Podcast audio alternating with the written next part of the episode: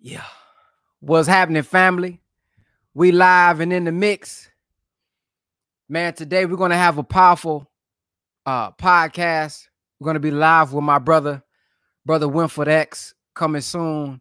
But before we get started, I'm excited because this is a brother who did 15 years in prison and was able to fish this brother in by going door to door.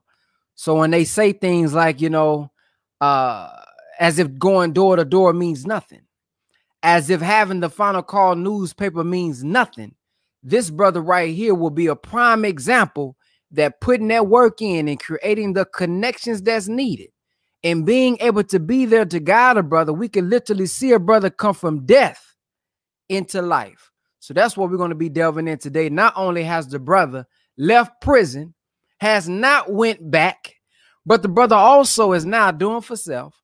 The brother has now been hired on to our company as well. And the brother has came out with his own book to where now he has his own product.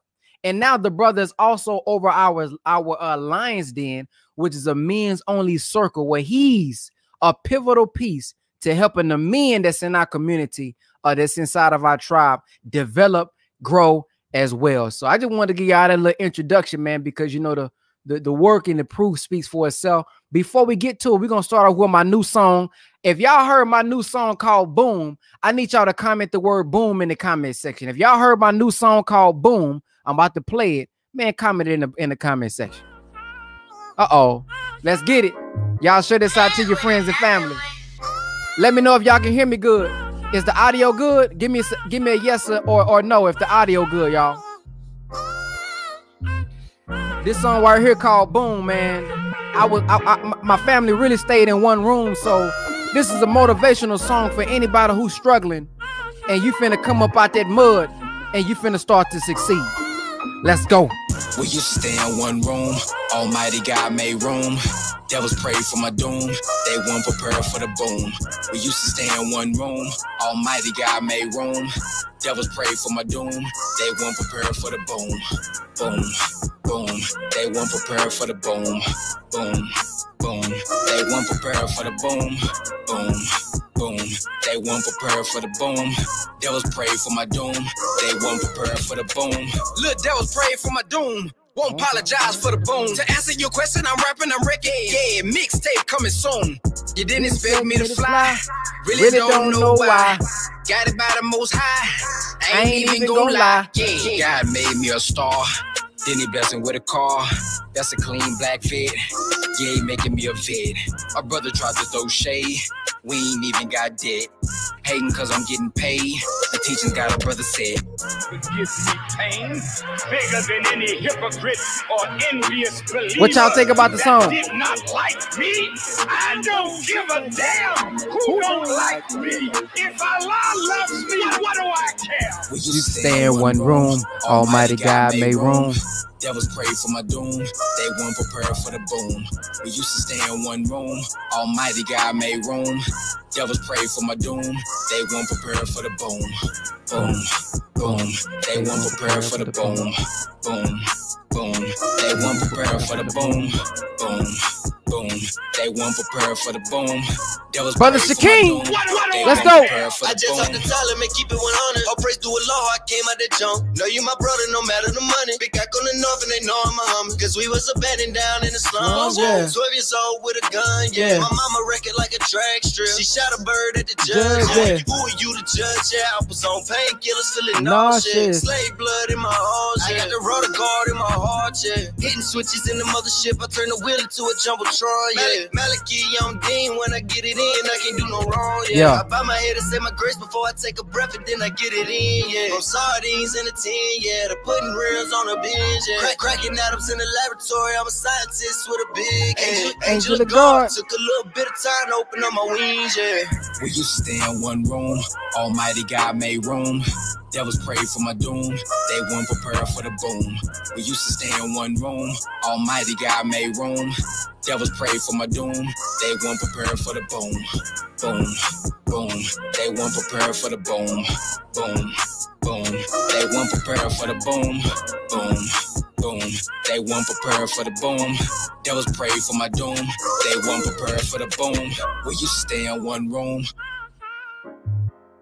That was prayed for my doom. They weren't prepared for the boom.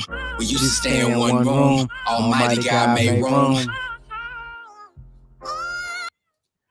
All right, there it is, man. Hey, man, if y'all haven't got that, that's on all platforms. I see somebody said Brother Winford did 17. No, ma'am, he actually did 15. I'm pretty sure the brother know how many years he was in that bad boy. So he said 15, so we're going to roll with 15 years. That's what it is. So, man... that song can be found on Apple Music, man. Y'all can get that on Spotify. Y'all can get that on all those different platforms, man. I appreciate all of y'all, all of your feedback. So what we're going to do right now until Brother Winford shows up, we have a video of him kind of explaining a little overview of his journey. So he'll actually be on live about 10 o'clock. And then at the very end, if you guys would like to come on live and speak with him, or if you guys would like to come on live and, you know, do those certain things, and you guys could, you know, you'll be able to do that. Jill said, where's my hoodie Ben X merch? If you ordered it from Ben X merch, I don't run that page. I have a brother who does my merch out of New York. So you just have to contact Ben X merch on the DM and get the tracking. But you should have got the tracking once you you know, whenever he sent it off. But just inbox them over at Ben X Merch. I don't run that page. As a brother who we just collaborate with and bounce ideas off of. And, you know, he creates shirts and hoodies and stuff for me. So I don't handle like the shipping and stuff over there. So you would have to just shoot him a DM and say, hey, could I get an update, you know, on tracking or something like that. So, man, as we get started, man, I'm about to pull the brother up. This is a stream that we did. It's a stream that we did a while ago. And like I said, the brother does have his own book now as well. So let's check this out, man. When I start to play this video, I need y'all to say yes or no if the audio is good on this video that I'm about to play. I started studying profusely. I started studying 4 and 5 hours at a time. Is it good? And I was getting books sent in. This book right here. This book right here. Message to the Black Man. See, I didn't know. It don't sound good. Somebody said no. Somebody, is the sound good? Okay, we good. Who the Most Honorable Elijah Muhammad was? If it wasn't for the Honorable Mr. Louis Farrakhan, I wouldn't have never knew who this brother was. See. And once I started to read this, the scales fell off my eyes so fast, and I just started to cry. I started crying, brothers and sisters, because I wasn't crying because I was hurt or anything like that. I was crying. I know the audio is low, fam. When we recorded this, the audio is a little low. So you just going to have to turn your ears up just a little bit because, man, I know the audio low. I didn't have time to turn it up. So I apologize for that. Tears of joy and tears of relief, because this was a verification. My tears were verification of the reality of the truth that I was receiving in my existence, in my spirit. So that took place, man. And like I said, at that time, I had been incarcerated for like 8 years. I did 15 years. That's 7 years left. I stayed with it, you know, and I got out in 2015. I got out in 2015. Here we are in 2020. And I came home, and, you know, just being gone so long, man, I'm not going to say I stepped back from the teachings, because when I first got out, I didn't go right to the teachings when I got to the streets. I came home, and just in the nature of a man,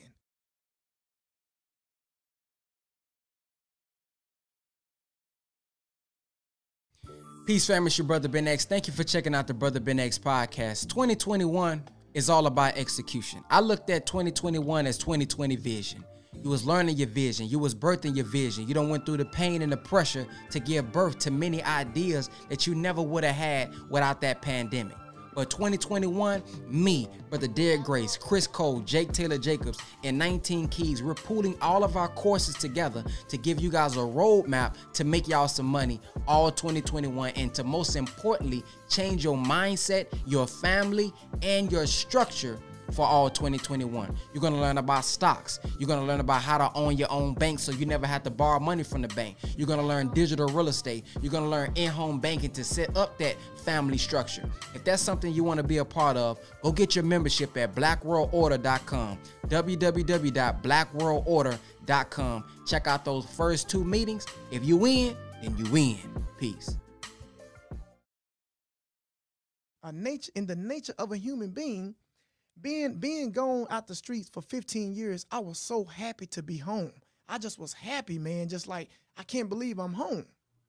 So it was so many things that was rushing in my head at that particular time when I got out, you know.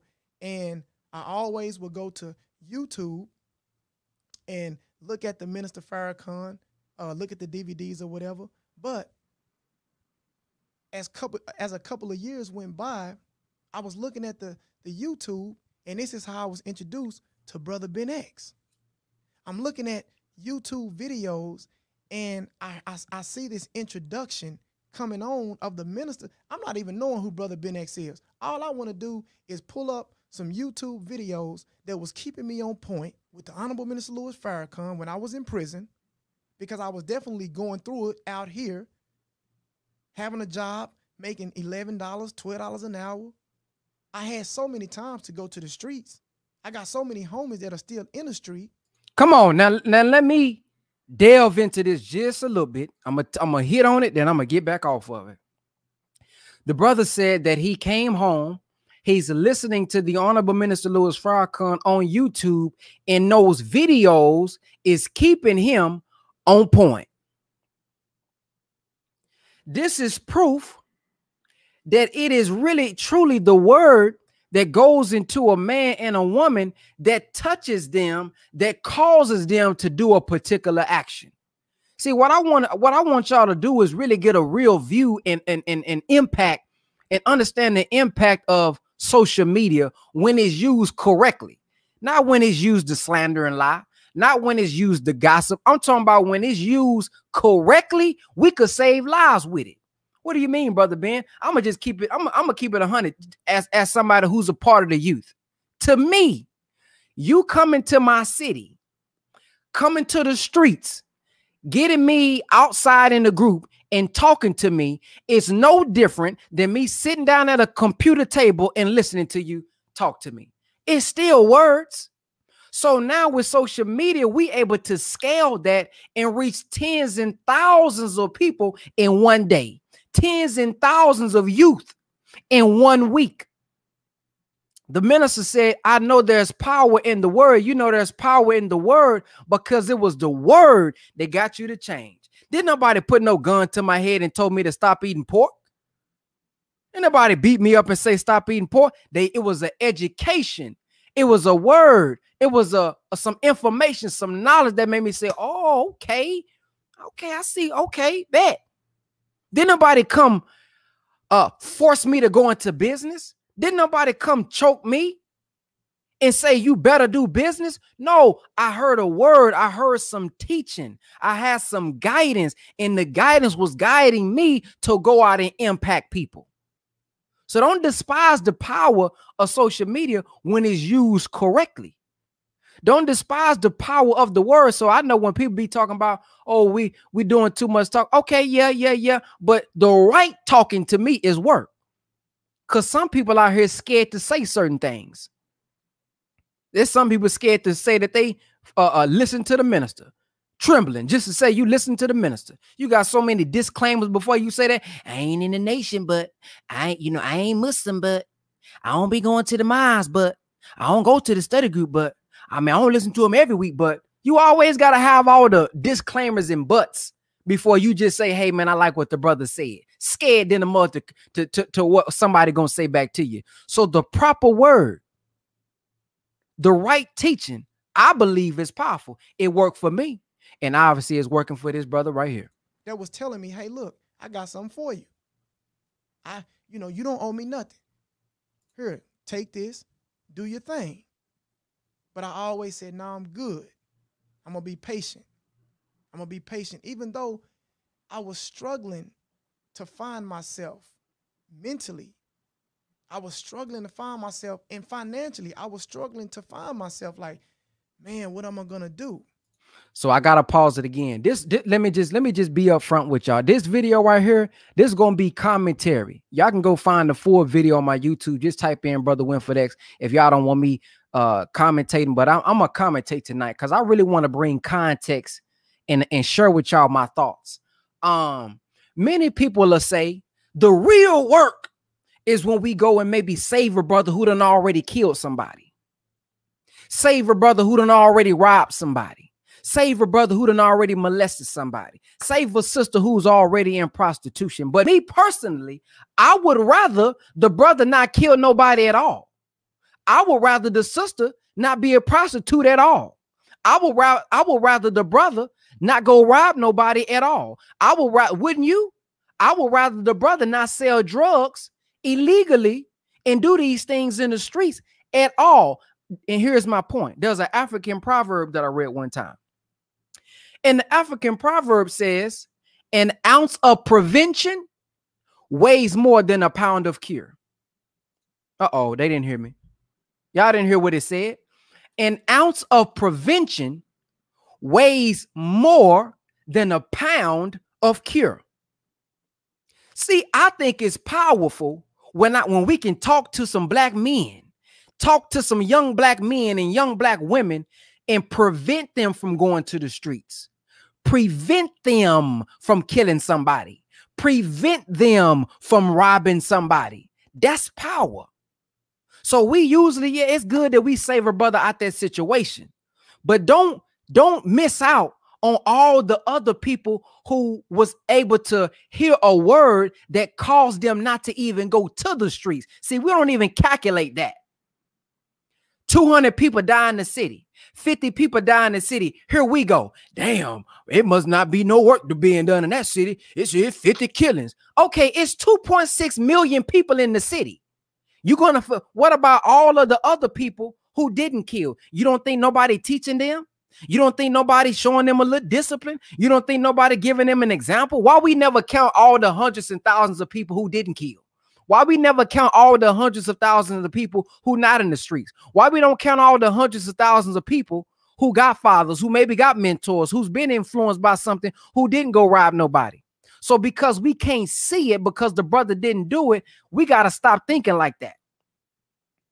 Because there's many people who's been impacted, and the only reason you can't see it is because they were stopped before they went to shoot somebody. They were stopped before they went to rob somebody. They were stopped before they went to go do these things. So don't get it twisted and think ain't no work done just because you don't see a brother who done got killed or a brother who done robbed somebody or a brother who done did something that you got to go renew him. No, I would rather that black man not go to prison at all. Now, it's good because we got the prison reform as well. Don't get it twisted. Now, he's going to go into that. We got the prison reform as well in the prisons. However, I think we should also big up when a black man and a black woman does not even go to jail. That's still work to me. So I just wanted to give y'all that little context, because sometimes I feel like we forget that. We forget, damn, it is 1 million people. And we making it a big old deal as if nothing is being done, because shoot, a couple hundred. And just because those couple hundred killed each other, that don't mean that they didn't get a word. Shoot, how many of us, we know mama told us to do the right thing and we still mess up. Mama told me not to go down there. And I snuck out anyway. So you gonna blame mama now? You gonna blame mama now? Boy, you better not be messing with that girl. Boy, she on, hey, you better slow down. Now you got two baby mamas and you stressed out, but mama been done told you, boy, you better not. Oh, I guess you're going to blame mama now. So why we still blaming other men for our condition when you know the right thing to do? Now, it's one thing if nobody came and told you. It's one thing if nobody came and guided you. It's one thing if nobody came and warned us. But for the most part, we will be lying to say we haven't had a warner. We will be lying to say we didn't know. We will be lying to say we ain't got no examples, especially on social media. You can miss me with that at this point. You know by Say Cheese. You know by Shade Room. You know by World Star. We know how to search for everything else. We know how to search Trump done got Kodak out. We know how to search who beefing with who. We know how to search who done mess with who. We can search for some good examples. We got to start taking accountability. Let's continue. It's freezing a little bit, y'all. I don't know what's going on. This is a new little sister we got going on here, man. It's probably trying to still catch up to the stream. Come on now, come on. But I held down. The things that I had learned in prison, the impact, the power of the life-giving teachings, it was able to hold me down. Even though when I was going through what I was going through, I was able to hold down. So I started looking at YouTube videos of the Honorable Miss Louis Farrakhan, but during that time, the introduction, Brother Ben X. And I said, who is this guy rapping on here, opening up with the teachings? Who is this guy? So, of course, I do like everybody else that's introduced to him that never knew him. You know, I get his information, and I started to dialogue with him on social media. And I would see videos that he would put up of the minister, and I would dialogue with him in the comments. And that sparked a whole nother, you know, a whole nother movement in myself, in my being, man. And, man, you know, we started to dialogue on social media, man. And one day I was at home. I had my own place by this time. I was at home. I was sitting in my apartment. And I was cleaning up my weekly routine, and someone knocked on my door, and I didn't go right to the door and answer the door. So I guess the person who knocked on my door, they kind of like, well, no one is here. They left.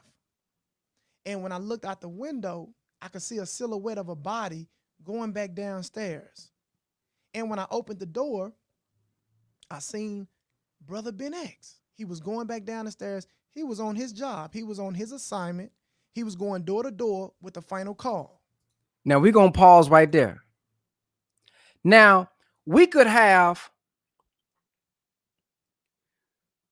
50 young black men sweating like a mug, playing football, with helmets on, shoulder pads, padded pads, socks pulled all the way up, sweating, hot.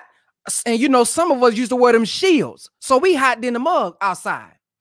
Nobody got nothing to say about them youth who we know majority of them ain't going to the NFL, ain't gonna get paid to play football. We'll go out there and clap for them.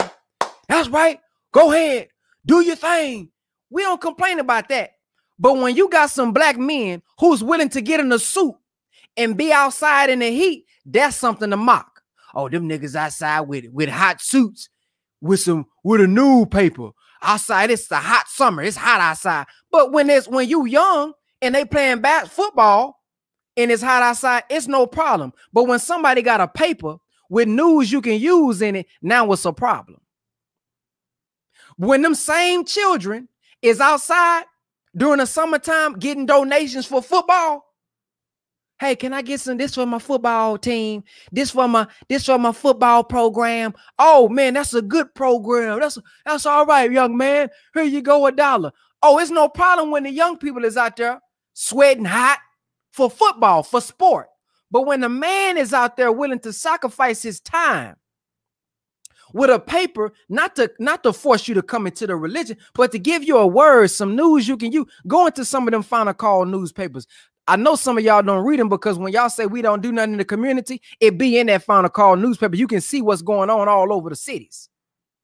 But it talks about the vaccines. It talks about the different foods. It's talk about businesses, new businesses that are opened up around the country. It talks about news that's not just going to put the black man on a, you know, as a headshot where he done killed somebody, but showing black men actually working in all type of organizations and stuff like that. That's what that newspaper is for. Keep you conscious about what's going on in our communities.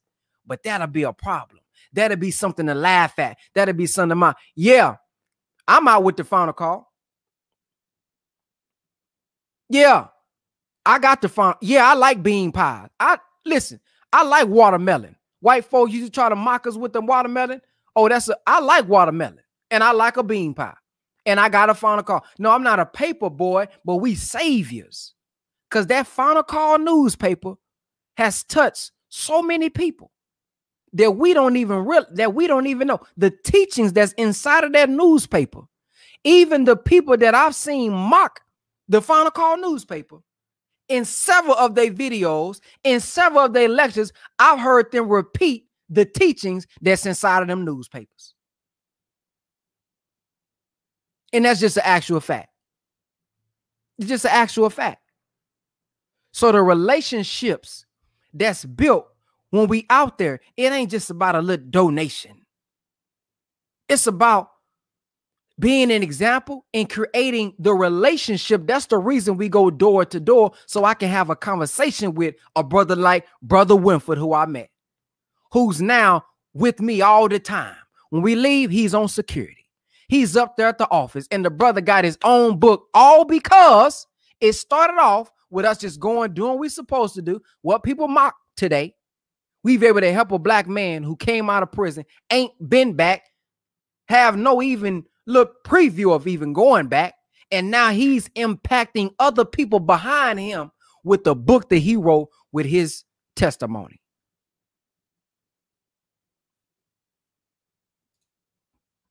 Let's continue. I just want to give y'all, man, some context, man. I want to give y'all something to the, when y'all hear stuff, man, this is how we defend it. We don't defend it with just words alone. We go find testimonials and hurl the truth at the falsehood with an example. We can go back and forth online all day long, but we can just go pull an example and say, look here, here go one. Now we shut all that up. But as a community, man, as a whole, we got to duplicate. We can't do it all as one person. You know, we get somebody, we get us a little team, and we continue to grow this thing. Let's see if we can get this video back playing, man. This thing takes a little while to start back playing for some reason. Okay, I think it's finna start back. Let's see. Let's see. Let's go back right here.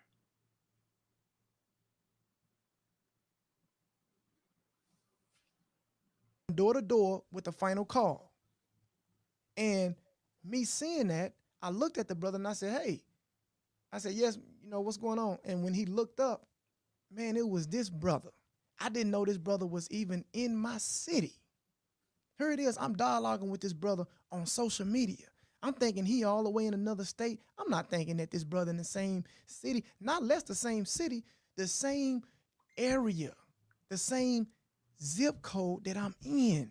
I want y'all to hear me, brothers and sisters. Please hear what I'm telling y'all. Signs and symbols are for the conscious mind. Come on, this brother was in the same area as me, and when I seen his face, when he looked up at me, when I seen his face and seen that it was him, I said, all praise is due to Allah. There was Allah speaking directly to me, saying that I have come. You know how we say Allah has come in the person of Master Fard Muhammad?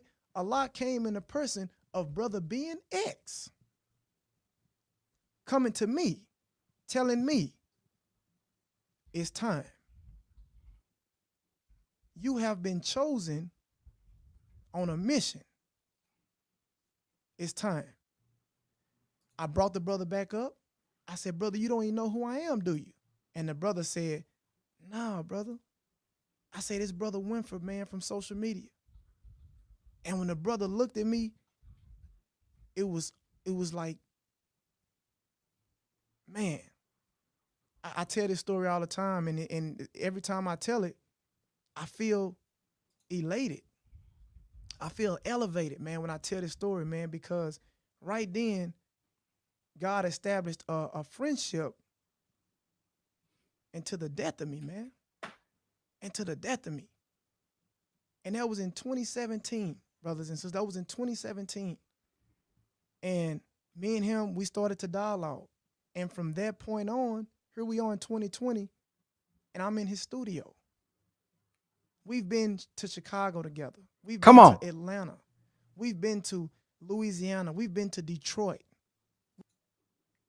All right, it's pausing a little bit, y'all. But while it's loading back up, anybody who want the Final Call newspaper every week, anybody who's interested in learning more about the Nation of Islam and want to start your journey with us, text Nation to 214-884-4644. Something, just the number alone. Just text Nation to 214-884-4644. We're gonna start some little Zoom calls to help you all with y'all journey. Places together, doing the work and on the mission of reaching out, fishing our brothers and sisters in, at the same time keeping ourselves intact, striving to keep ourselves intact with what the Honorable Minister Louis Farrakhan is giving us the instructions to do. So this is real, brothers and sisters. I just want y'all to know that. But you have anything, Brother Ben? There it is, y'all. There it is. So the brother has entered into the building. He is here. He's there at the bottom. We about to bring him up, man. I just want to start that off so y'all can see like a little overview. Yeah, 214-884-4644. Just text the word Nation to that number. We send out a weekly Final Call newspaper, and we're going to be starting to reach out to you all when it comes to if you guys are interested in joining or just learning with us, you know, just studying with us every week. We're going to start that up as well. All right, we got the great brother, Brother Winford in the house, man. Assalamu alaikum. Wa alaikum salam. Wa alaikum salam. There it is. Y'all see the book right there, man. So for those, man, who don't know, for those who don't know who you are, man, I'm going to give you some time to go ahead and introduce yourself for those who don't know who you are. Yes, indeed. Yes, indeed. In the name of Allah, the Beneficent, the Merciful, I bear witness that there is no God but Allah, and Muhammad is his messenger and exalted Christ. And I further bear witness that the Honorable Minister Louis Farrakhan is the extension of the Son of Man. I would like to greet you, brothers and sisters, with the greeting words of peace, which we say in the Arabic language, Assalamu alaikum. This is your brother, Brother Winford X, of the Waxahachie Study Group here in Dallas, Texas. I'm excited to be here. Many of y'all know that my book came out, Determined to Change, the book I just showed right here.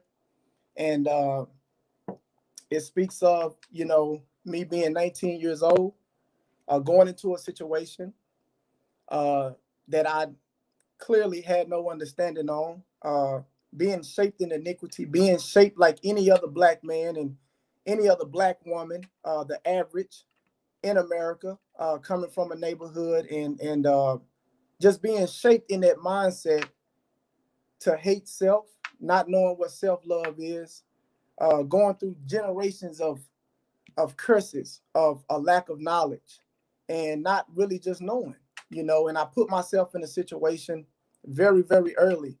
And, you know, by the time I looked up, I was in prison. I was in a federal prison, the United States of America versus Winford Perry, myself. And that was...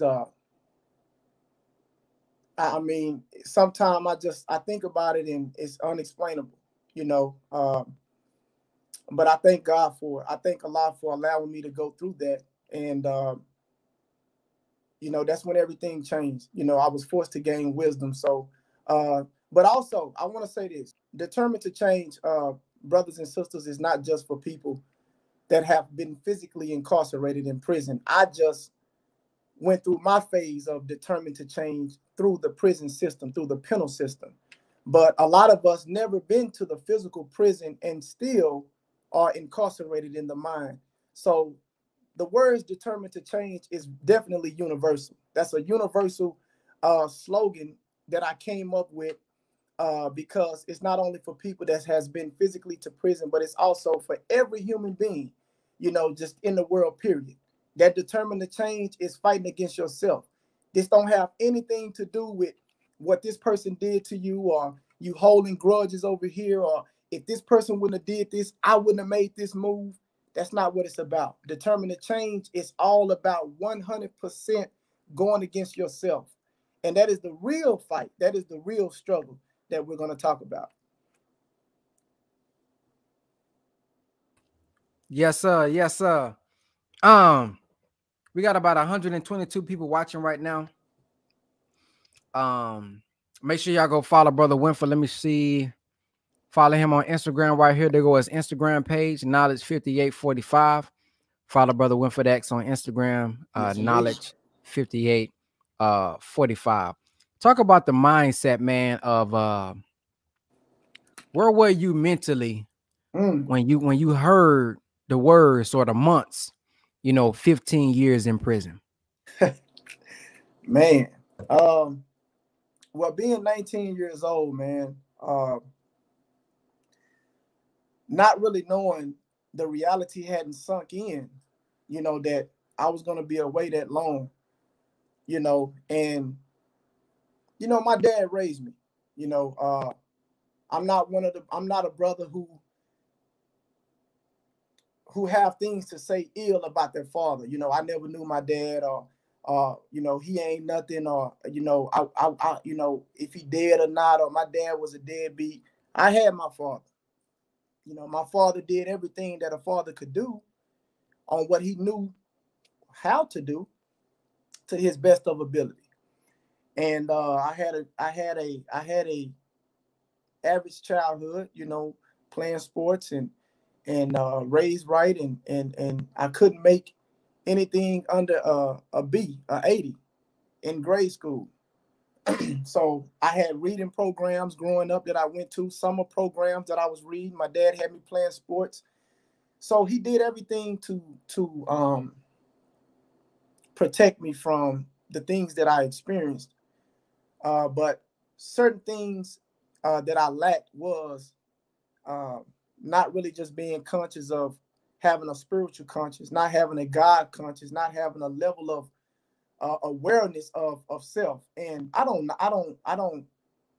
you know, blame my dad for that. He did the best he could on his growing up. So, but all that I learned through the teachings at that particular time, I didn't understand. But later on, as I came into the nation and I met a man in the Honorable Minister Louis Farrakhan, when I started to hear the wisdom of his words is what gave me the understanding of that. So, but being 19 years old, going into a setting of being in prison, I was scared. You know, I was definitely scared, man. I was afraid. I'm not embarrassed to say that I was afraid, because anytime, you know, a man fears what he don't understand, you know, that's just natural. And going into a setting like that, man, at 19 years old, knowing that I had a long time ahead of me,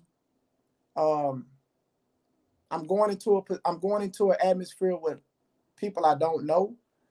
I'm leaving my family behind, the people that I do know, and I'm just going into a whole new world. And you know how you see pictures on TV, movies about prisons, this go on, and all the big dudes in there. Oh, that's real. That's real. I want y'all to know that that's real. When you see them big old swole, oh yeah, it's going down. And it's a lot of politics in prison. And that's when my world changed, man. You know, there is no, you can't go in speaking about, you know, I'm not running with nobody. They ask you when you first come in, are you a blood, you a Crip? What gang are you with? You can't say that, oh, I'm with nobody. I run solo. That doesn't cut it. You have to identify yourself in some form and fashion. And I was affiliated with a lot of Bloods when I was on the street. I had Crip partners too, though, because I stayed in the Crip neighborhood, but I was affiliated with a lot of Bloods that I went to school with. And just going into that setting like that, man, I remember a big old dude that was representing Texas Family. It was a gang called Texas Family, and he came to me to recruit me. And he said, man, we already know that you from Dallas. We know, you know, you came from, you know, Seagoville. Because when I first started doing time, I wasn't in Texas. They shipped me out of Texas and sent me to Oklahoma, a place called El Reno, Oklahoma. It's a medium security facility, it's almost like a maximum medium high, right? Where everything is fenced in. They got fence over fence over fence over fence. And it was killings there. It was stabbings there. So just think about it. I'm hearing all this before I get there. And I'm 19 years old, so I'm not knowing what to expect. And I'm fearing. I'm fearful, and I'm like, man, you know, first thing I'm thinking, I got to fight. I got to do all this type of stuff. And when I got there, I was recruited by Texas Family, but I let the brother know. I said, man, you know, no disrespect, where the Bloods at, you know, because I wanted to be identified with the affiliation of the Bloods. So when I ended up getting with them, that's when I knew it was real. That's when I knew, when I started meeting everybody, all the Bloods that was there, introducing myself, knowing I had this time, you know. But I'm going to tell y'all what I kept thinking in my head every day. What the hell have I done? Mm. How did I get myself here, man? How did I get myself here? So what I'm saying to you, brothers and sisters, is that anytime you go in a situation like that, man, you're forced to gain wisdom. You're forced to gain wisdom. You're forced to pay attention to what's really going on, because this is your life on the line. You know, you don't know nobody here, and you're making friends with people that you don't know. It could be a gift, but it also could be a curse. And I learned a lot. I learned that being in that environment like that is some beautiful brothers in prison, man. And I say that all the time. Anytime y'all hear me go live, when I'm talking about this type of topic, it's some beautiful brothers that are in prison. And it makes me think about the scriptures when it says that always be on your best behavior, because you never know if you're entertaining an angel. And I definitely believe that. I believe that 100%. I was protected. Not that I was on PC or protective custody, nothing like that. I was protected by the universe. I was protected by God himself, even though at that time I did not know that I was being protected. When I went in, one of my family, my relatives was there, and he's a Blood, and he was one of the top shot callers of the Bloods on the whole yard that I was on. And when I seen him and we linked up, I just got up under his wing. You know, I was covered by him and I got up under his wing. So that right there, whatever somebody wanted to do or whatever ill intentions anybody had, all that was cut off. That was shut down, you know, from the jump. So I'm 19 years old in a situation like this. And I was fearful, man. I was fearful, but I knew going in, it is what it is. I'm here. So I had that mentality that if anybody approached me any kind of crazy way, that I was already ready to go. I was trained to go. I was ready to handle up or do whatever I had to do to survive in there. But I learned that the strong, they prey on the weak all the time in prison. The strong definitely prey on the weak all the time. But I learned that the wise always tame the strong. So I took to that position of surrounding myself around people that were always kind of what you call role models, prisoners who are, you know, everybody look up to and everybody respect. So I kind of was always observing that atmosphere and seeing how that was playing out. And I took to that, even though I was still affiliated with the Bloods. I did the Blood affiliation thing for like 2 years. And then I ended up getting into it with a police officer. And the police officer threatened me, called me a nigger. It was a white man, white dude. That's something that I never experienced before.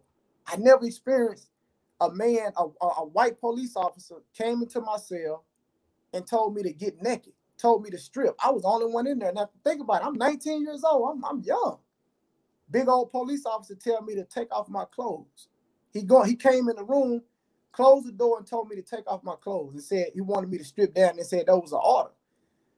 So now my heart is beating. My heart is beating fast. I'm like, damn, what do I do? In my head, I'm saying to myself, what do I do? What do I do? And I'm looking at this big white officer, redneck white man, cornbread fed. I'm talking about he's sitting there telling me to, you know, take off my clothes. So my heart is beating fast, and I'm saying to myself, God help me. You know, what am I going to do? What am I going to do? But I tell him, no, I said, no, I'm not taking off my clothes, man. I'm not finna take off my clothes. Why you in here with me? What are you talking about? So he was like, that's an order. And I said, yeah, I'm not doing it. So he called me a nigga. It was just me and him in there. And he said, nigga, I said, take off your clothes. So at this time, I'm really scared. But by me being scared, I called him a crock. I said, crock, I'm not doing that. And when I did, he was standing in the room. And I said, man, let me out of my room. So when I tried to go by him, he grabbed me, but I fell out the room.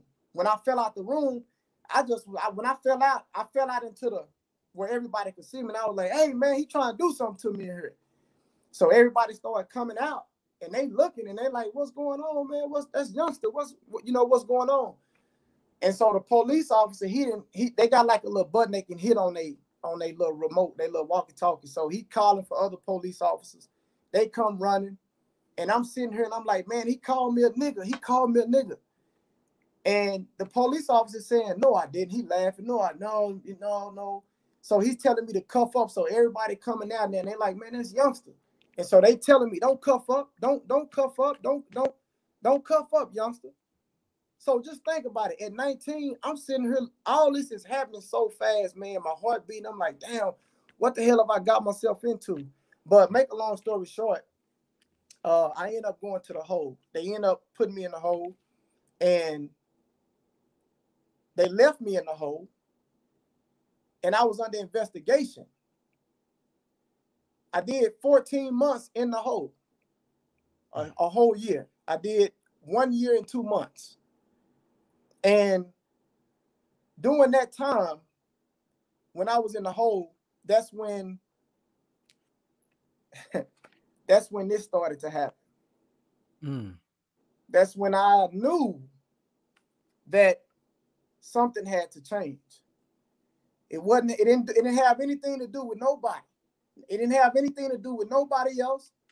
At this time, I had been locked up probably about a year and a half. So I was like 20, 21.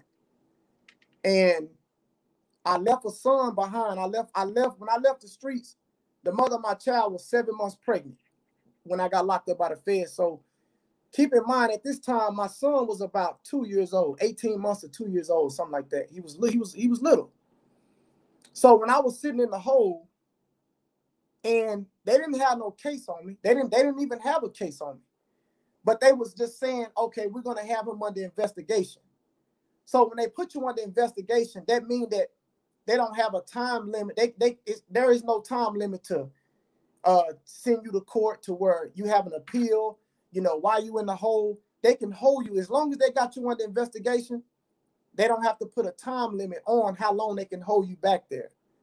So for the first 3 months being in solitude confinement by myself, I damn near lost my mind. I damn near thought that I was going to go crazy.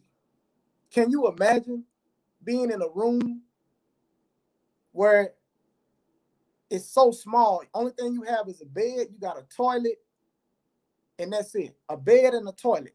That's it. And you got a little room to walk back and forth in your room. So that means that the water that I had to drink,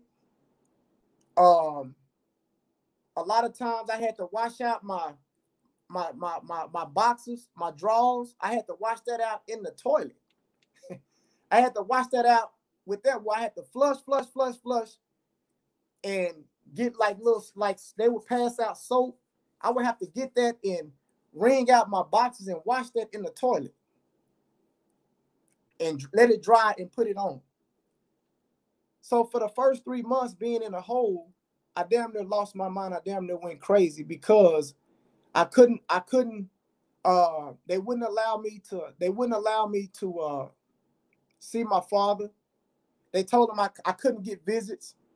So my dad used to come see me every weekend.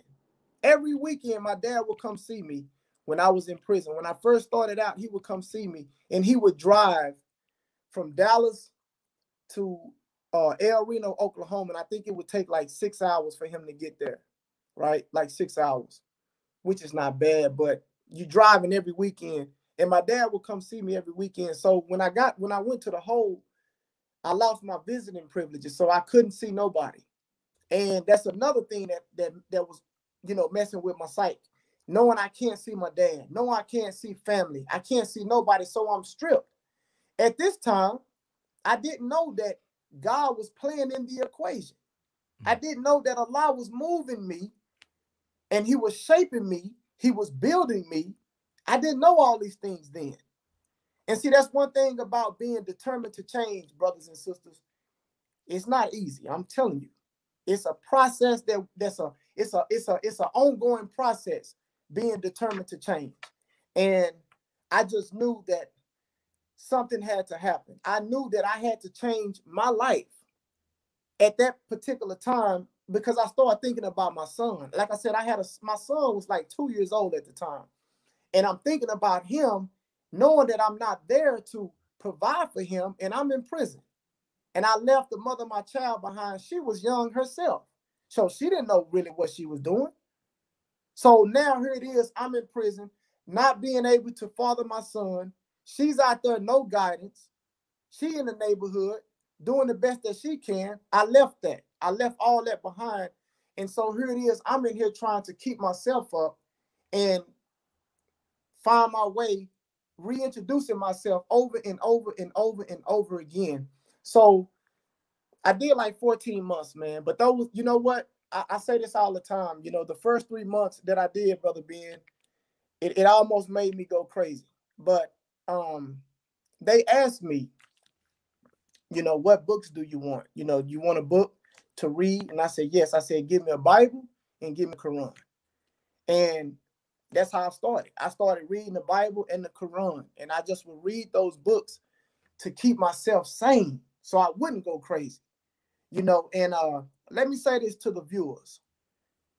I heard some people say, I don't believe in the Bible, or I don't read the Quran. I don't believe in that stuff.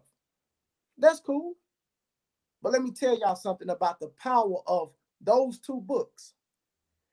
Even if you don't really understand how to identify certain things in the book, just having the will and the right desire to connect, to do something different with your life, don't you know that God will guide you even when you don't have the knowledge to be guided?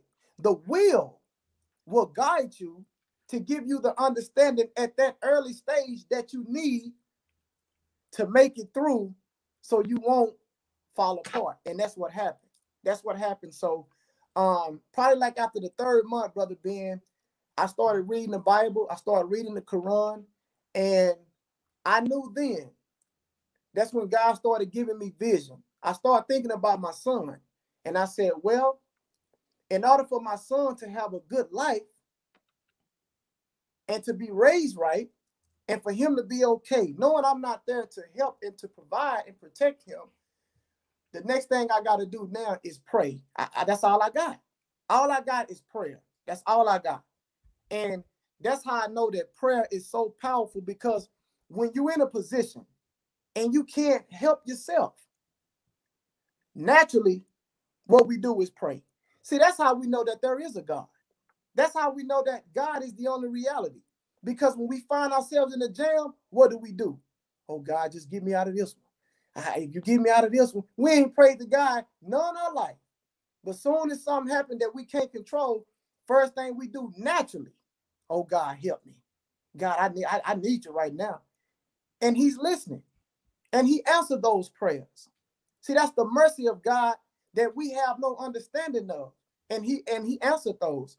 So, man, being in that position like that, Brother Ben, for 14 months, I knew that when I got out of the hole that I didn't want to be a part of. I didn't want to, even though I still had years to go. I knew if I didn't want my son to go through what I went through and to land up in this situation, I knew that I had to change my way of thinking. I had to change that then. And so that's what I started to do. I started to do that, man. And when I got out, I told my blood partners that I didn't want to be on camp. you know, take me off camp. And they was asking me, so what you going to do? I said, well, man, you know what? I've been watching those Muslims. I've been watching and observing them brothers. And I became Muslim, not in the nation. I got with the Sunni community. I became a Muslim in the Sunni community. I took my Shahada. I learned my Salats. And I still see my blood partners on the yard and stuff. And I would see them, hey, what's up? Cool. But God was changing me. God was doing something to me. He was moving me and he was positioning me. So I started hanging with the Muslims. I started hanging with those brothers and I started reading the Quran and I started learning prayers and I started praying.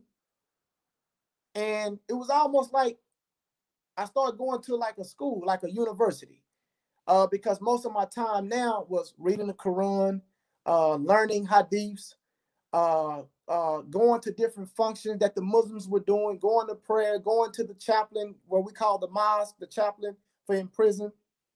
And that's what I got on, man. You know, I set myself on that road and that's what I started to do, man. And for years, you know, I was in the Sunni community, but I remember seeing the brothers in the nation and seeing them being in prison. It attracted me, that the aura of brothers that was in the nation. And at this time, I didn't know about the Minister Farrakhan. I didn't know nothing about the reality of God. I didn't know these things. All I knew is that God put me with some Muslims and God was protecting me with the Muslims, and I was learning, and I started to do my time better. I was able to do my time better because my mind was shifting. I was always praying. I was always doing functioning with the Muslims, going to Ramadan. We was doing things, and I was starting to grow. So I was starting to find myself. And at this time, I was like 24, 25 years old. And at this time, I had like 6 years in prison. So I would see brothers come in that were young like me, but I was advanced more than them because I had been locked up for so long already. And I was already growing. And I would see brothers that was 25, 26, that was my age. And these brothers was coming in and they was acting 19, 17, 18 years old. And I was a lot ahead of them guys because I wanted to talk about, that's when my vision started to come to place. And I started striving to get closer to God. At this time, I still didn't know about the Nation of Islam. I mean, I seen them, but I really didn't have the knowledge of it. And I remember, brother, studying, and it was during Ramadan where I said, let's make prayer together. Let's have one congregational prayer where we can all pray together. And I remember some of the brothers that was in the Sunni community said, those are not real Muslims. And I said, really? And they said, yeah, them ain't real Muslims. That's the dudes that be following Farrakhan. And I was like, oh, okay. And that's what they told me. Mm-hmm. But when I started to observe these brothers, not from what somebody told me, but when I started to observe and bear witness just naturally, I was looking at those brothers, man. Them brothers looked young. Them brothers was eating healthy. Them brothers was always working out. Them brothers was not using any profanity. And I was wondering, every time Bloods and Crips got into it, GDs, Vice Lords, any gangs got into it, or even when a race riot was about to take off, blacks versus Mexicans, or blacks versus whites, or even, listen to me, even Mexicans against whites. The Nation of Islam, those brothers will always come forth and be the mediator, and they will stop the shedding of the blood. These brothers will step up and speak and mediate to both gangs, and they would come to a solution. And there it is, the peace is back on the yard. And I was intrigued by that. I said, how did they do that? How are they able to? Who are y'all? The chaplain, the warden, the captain, all these white police officers that was on the yard that I knew that they hated black people. but they respected these brothers that was in the nation. They always respected them, never spoke crazy to them, always spoke highly of them, always respected them when they talked to them and things of this nature. And I was saying to myself, what's going on with this? I had questions. I was wondering how they able to do this, how they able to control this when we all doing time, how they able to control the atmosphere like this. And I wanted to know how.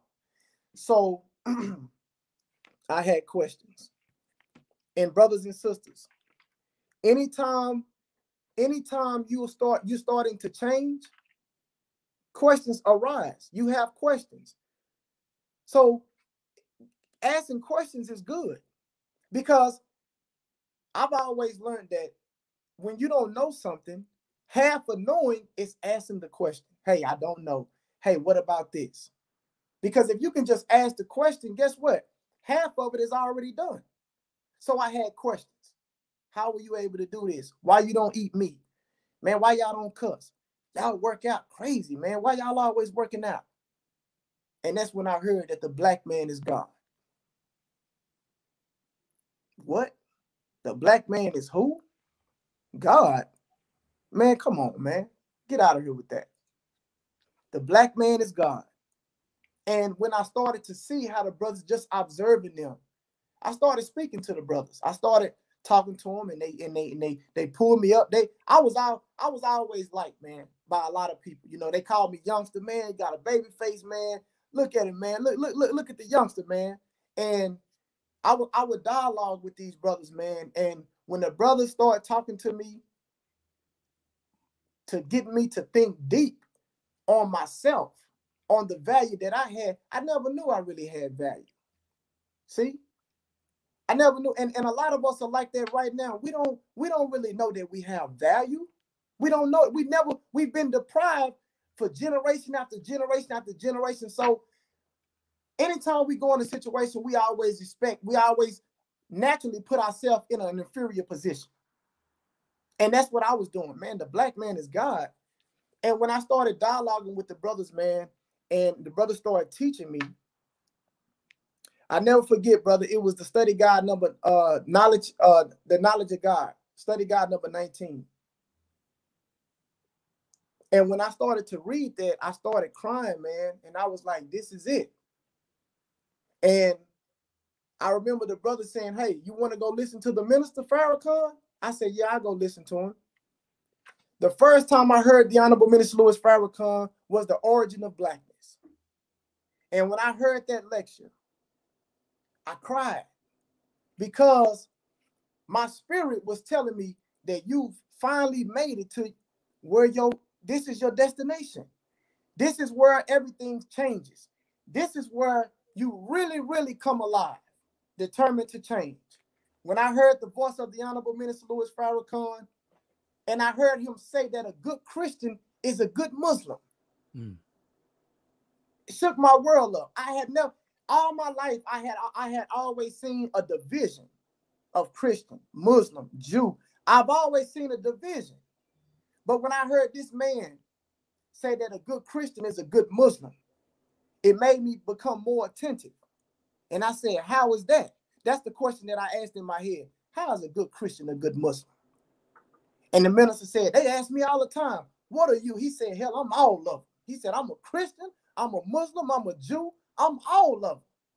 And then he started breaking down the formula of the reality of cause and effect and principles and morals as a human being.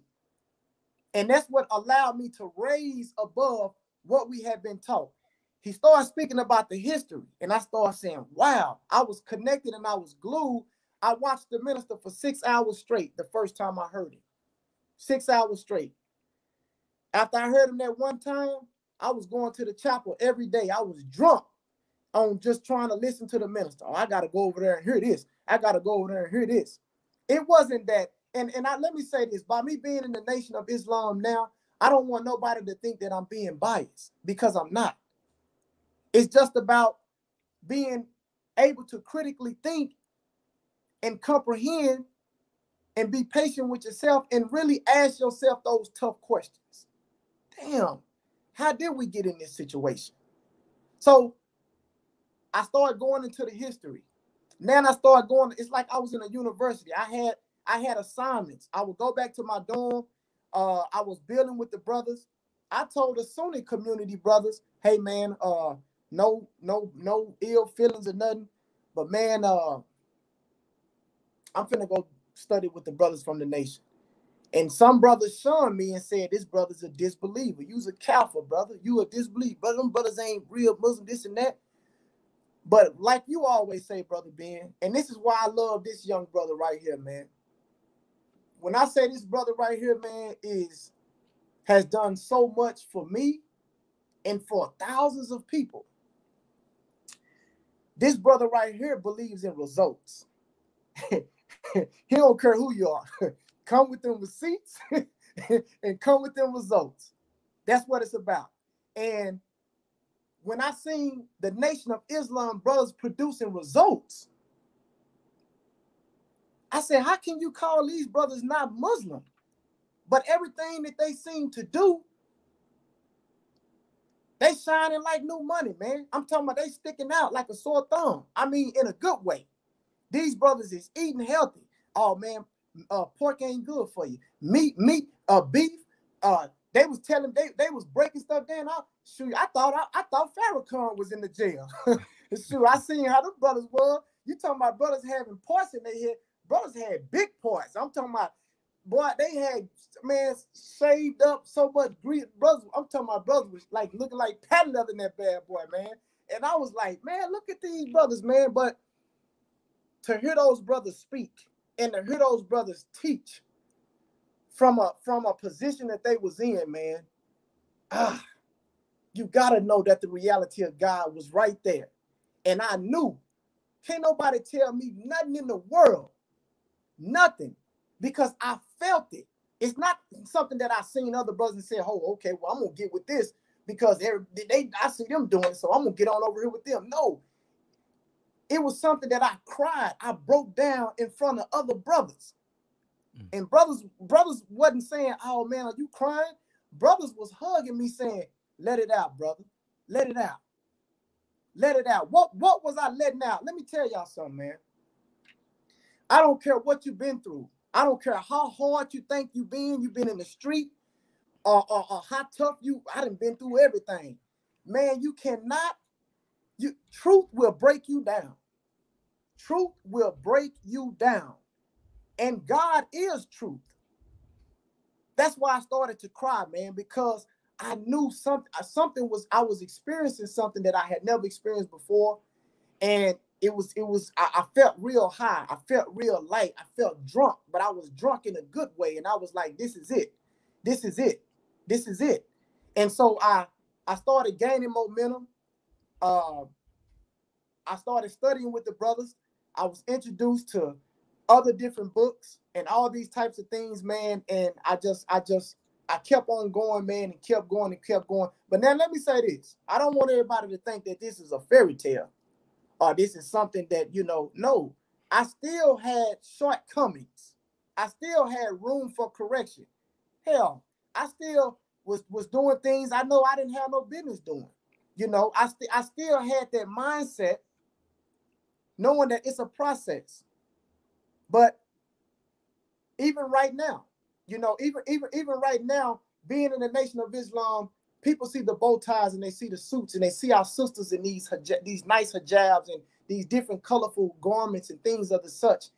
And they think that right there, oh man, no.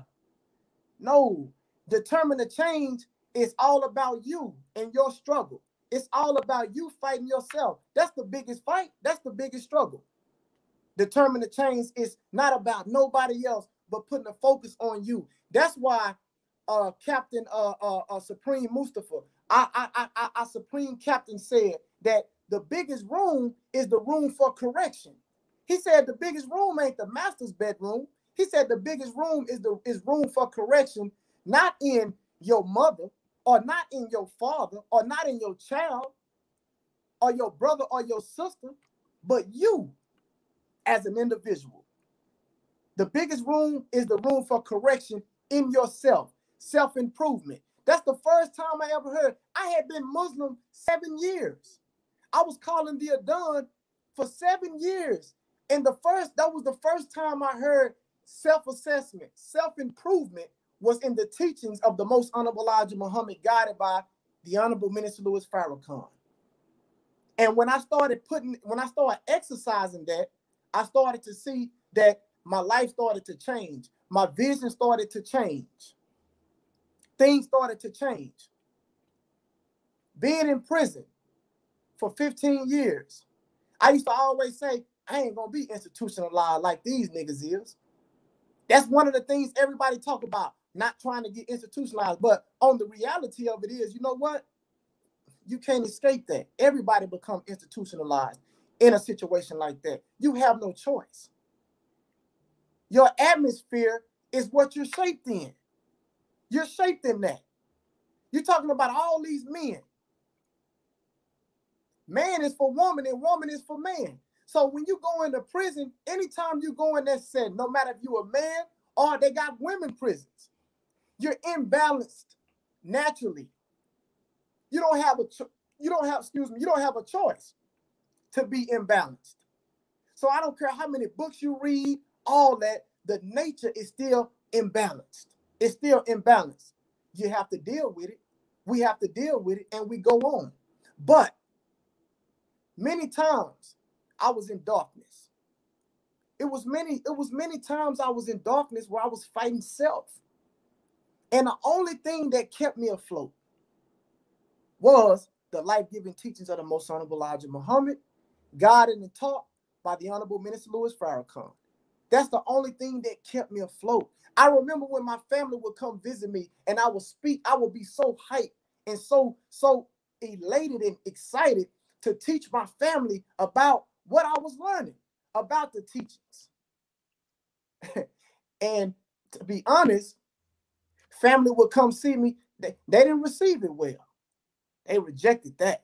Oh man, this nigga Tomba, he done came in here and talking about some assalamu alaikum. And I said, man, yeah, for real. Yeah. Assalamu alaikum. Yeah. And that's what it was. And I was rejected. And it hurted. But that didn't stop me. It didn't stop me because I knew, this is it right here. I like this feeling. This is it right here because I even tried. I tried to go behind the Honorable Minister Louis Farrakhan like everybody else do. I'm finna find some loopholes. I'm finna find somewhere he lying. It's something that about what he's saying ain't true. I went through that stage looking. I'm talking about turning stuff up and high and low. I'm looking for stuff to figure out. I got him right here. See y'all right here. See, that ain't right. That ain't right. I went through that stage.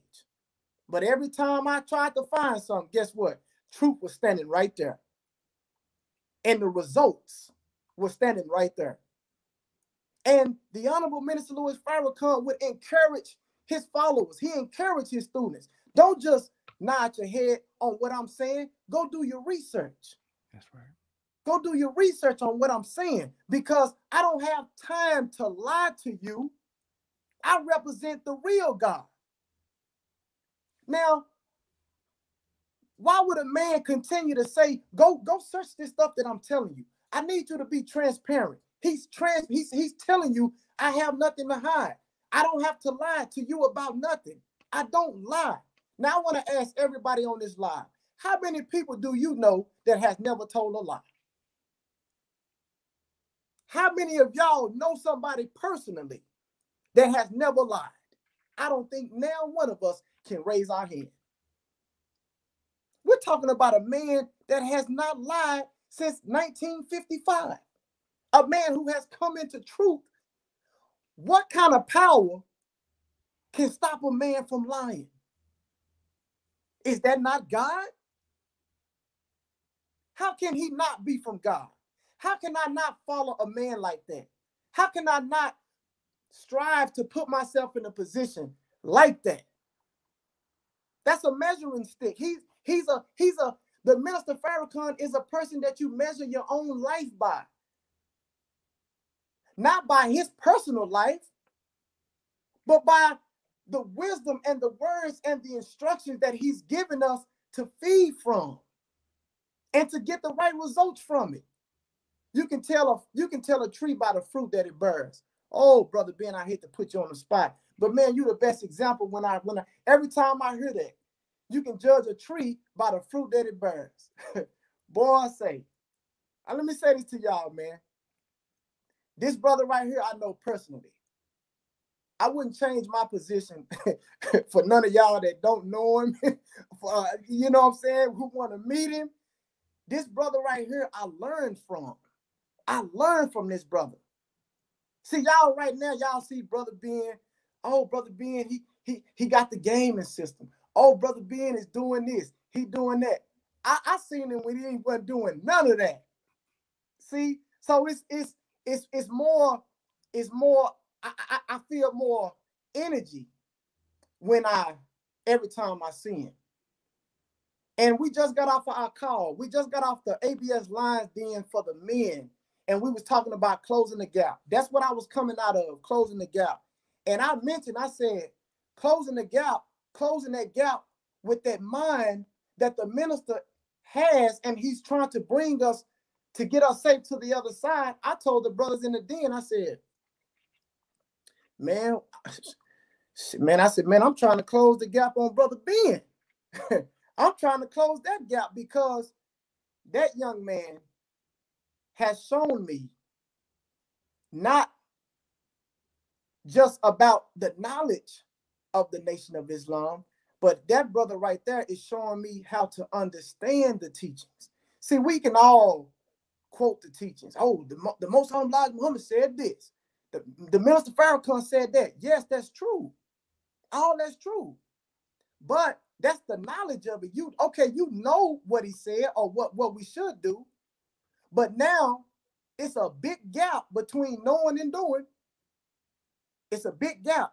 And to see this brother, he's giving me the understanding of the teachings. It's a big difference. Okay, now I hear him all the time say, okay, brother, you done read 1,000 books. That's good. But how many pages are you applying in the book? Boy, when he say that, boy, I just say, there he go. I said, man, listen, y'all. Man, I just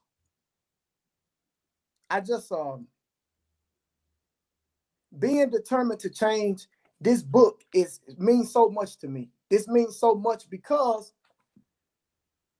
Brother Ben fished me into the nation to be registered. I was already studying the teachings when I got out of prison. I was already heavy in the teachings. When me and this brother met, the way I met Brother Ben real quick, man, before I even seen him and knew him, I was looking at YouTube and I was seeing videos of the minister. So look at the connection between how Allah is the only reality, but look at what we're doing right now. Look at the relationship between me and Brother Ben now, but I want you to focus on what I was doing before I even met him. I was tuned in to the minister. And the way I was tuning in and feeding on the minister was coming through him. I didn't even know it. He had his little rap thing on that little intro, and I was like, okay, this brother right here got something. I said, this brother got something. And from that, I think I commented or something, and he commented back. We started talking, and we got on Facebook. And we started to correspond. I didn't even know that he was in Texas. I didn't even know we was in the same city. We just was corresponding on social media. And I seen that the brother was knowledgeable. I said, this young man right here, he got something. And everything that he was saying, I said, this brother's on point. And so we would dialogue back and forth on social media. One day I was at home. At this time, I got my own place. And I was cleaning up, man, and somebody knocked on my door.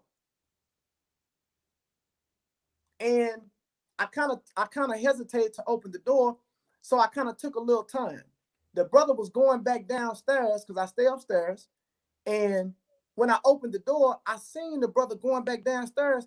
And when the brother looked up, boy, say, I seen this young face, man, like he was about 10 years old. This brother looked up at me and I looked, I said, Assalamu alaikum, Brother Ben. And he looked at me and I could tell he didn't know who I was, because he just kind of like looked and was like, man, how you know me, man? And he said, Walaikum Salam. He said, yeah, I'm Brother, yeah. And I said, you ain't know who you looking at, do you? And he said, no. I said, man, this Brother Winford, man, from social media. And the brother eyes, he said, what? And I told the brother to come back upstairs. The brother came back up. I invited him into my home. And we started talking. And he said, man, you mind if we step outside and let me get this on camera? He said, man, you know, and at this time, my man was in social media then. See, he's a guru now, but my man was just like, yeah, I got this. You know, he was getting started. He said, man, let's go and do this outside, man. And the brother was like a reporter. Okay, all right, I'm here standing. Woo. And he did his thing. And he interviewed me right there in front of my my door. And I knew then that there was a law in the person of Brother Ben X. See, when we heard in our teaching, when we say that Allah came in the person of Master Fard Muhammad, the supreme wisdom, yes, but Allah is the only reality. So that means that when I seen Brother Ben, I knew that the power behind Brother Ben was Allah himself. That was the reality. It wasn't so much a Brother Ben. It was Allah confirming to me that this is the connection. And make a long story, that next week, me and Brother Ben, we linked up and I raised my hand. The brother fished me into the Waxahachie Study Group. And when I met Brother Malik Muhammad, I thought Brother Ben was powerful. When I met this brother, it was like 3 times. And I was like, yeah, this is God right here. This is God, because these brothers was teaching me how to understand and learn scripture, history, laws of nature, science and mathematics. I was already on that, but when I was able to just be out here and with a brotherhood and connect in the world, all the things that's pulling us in the world, brothers and sisters, pulling us in all directions. You need to a brotherhood. You need to a sisterhood. You need some type of organization that you can get with to keep you accountable, to hold yourself up, something that you can measure yourself by. We should all want that. Don't run from it. Don't run away from that. We have to run to that. If we're determined to change, if we want something better for our children and the unborn generations that's coming, we can't continue to sit in this situation and just be like, oh, it is what it is. I'm going to mind my business. No, man, that's not what that's for. And I knew me doing 15 years in prison, God did not bring me back on this side to say, okay, man, you can go on with your life and do whatever you want to do. No, no, that's not my calling. That's not what God put me here for. When I started evaluating Brother Malik Muhammad, when I seen his whole family, God has put him in a position to make his whole family guided and be civilized under some real understanding type of how to understand and master life. When I seen his whole family like that, I said, God, what are you doing for me? What are you doing? You have chosen me. No, you didn't just call me, you chose me. See, it says many will be called, but only a few will be chosen. God chose me. And I'm not saying that to be arrogant. I'm saying it because I'm looking at my situation and what I'm in now. I remember when Brother Ben would call me, brother, somebody that stole my car. Can you come scoop me up so we can go and go to self-improvement class? I say, yes, sir. Hey, man, damn. Hey, hey, you gone yet? No, sir. Hey, can you swing by here and get me? Yes, sir. I remember this. We would go on to class. And I remember telling Brother Ben, brother, I see what you're doing. And he looked at me, he was like, what? I said, I see what you're doing. I said, you chasing a minister. You chasing a minister. Brother Ben, you remember when I told you that? Yes, sir. I said, this brother is chasing a minister. And we just connected.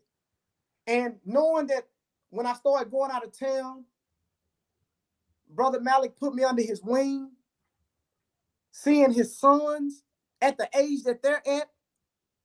And I called them my big little brothers because these young men are so civilized. And it's many days I cried by myself being at home because I knew, I said, man, God didn't put me somewhere, man. I thank you. And so here I am. It was 2018 when I got registered in January, right before Savior's Day of 2018. So I've been registered for like 3 years. And as I continue to just grow and be patient and just be patient,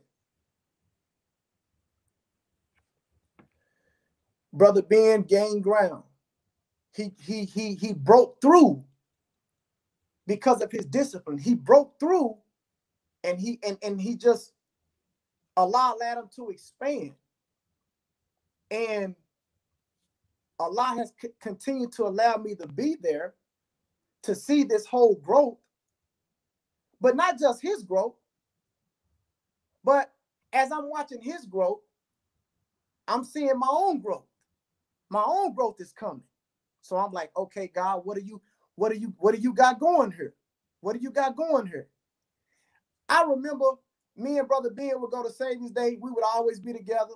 We would go out of town. We would always be together. And people would ask us in the nation, are you his bodyguard?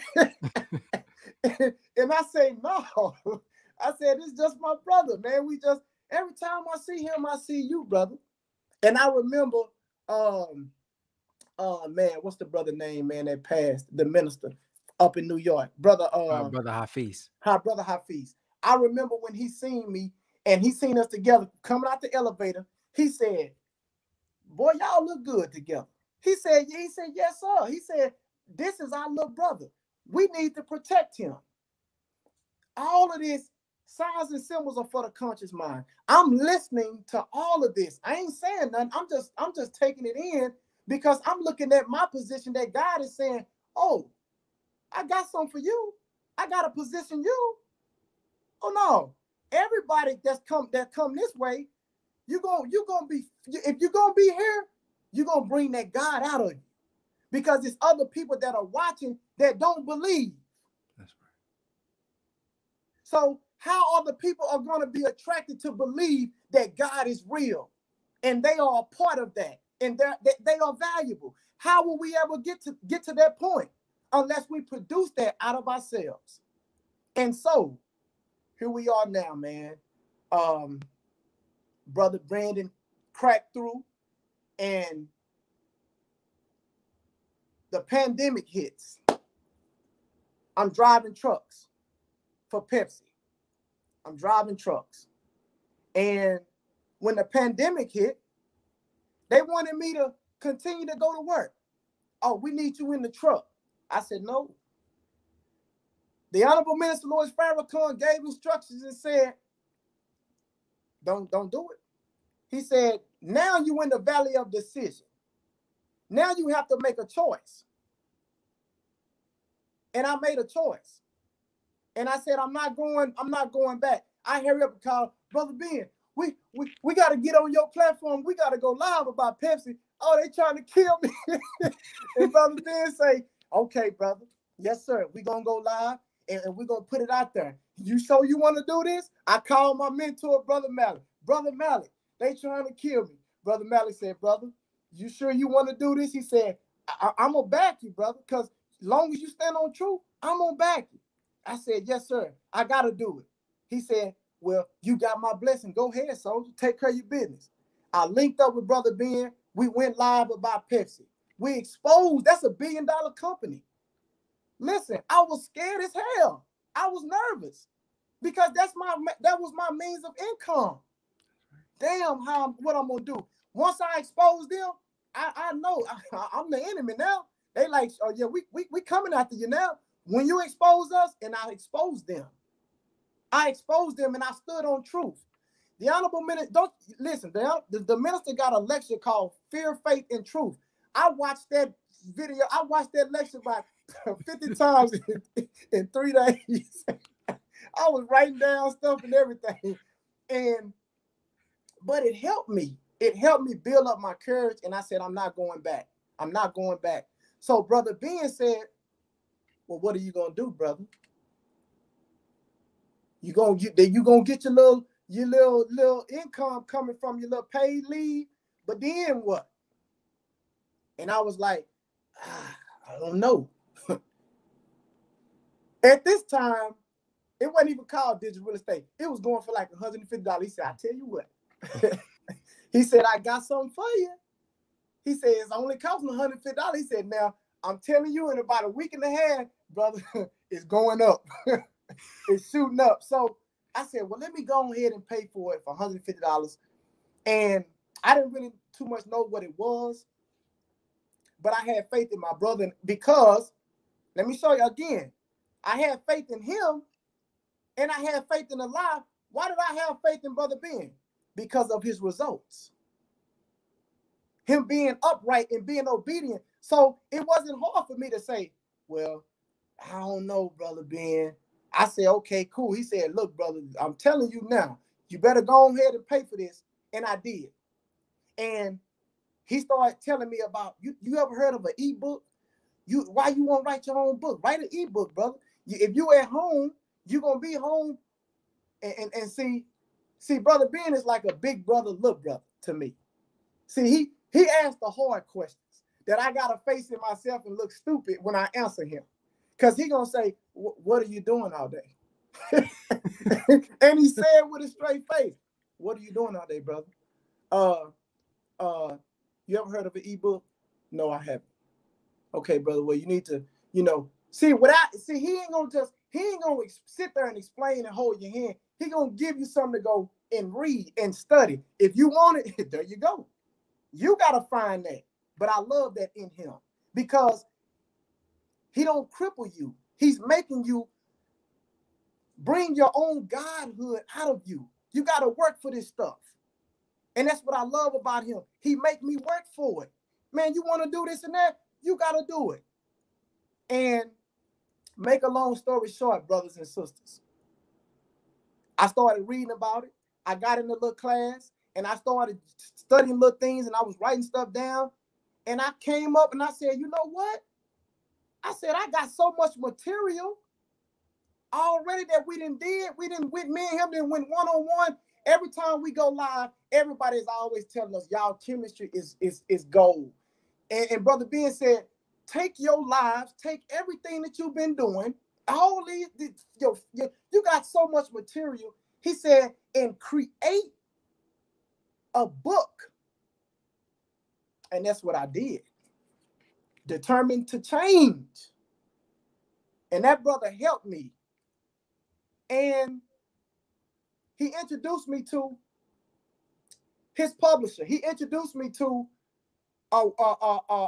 Miss Connie. He introduced me to a team member of ABS. At this time, I wasn't even a part of ABS. But when I went up there and met the publisher, I seen how comfortable this atmosphere was and the love. I said, I don't know how I'm going to do it, but I'm going to get a part of this somehow. I said, I don't know what I'm going to do. I don't know if I got to just grab a broom and be a janitor in this bad boy. I'm finna be a part of this. I'm finna be a part of this ABS. But let me tell y'all something. I'm laughing and but I'm serious. But that was my spirit bearing witness that, hey, that was God telling me, okay, now you're critically thinking.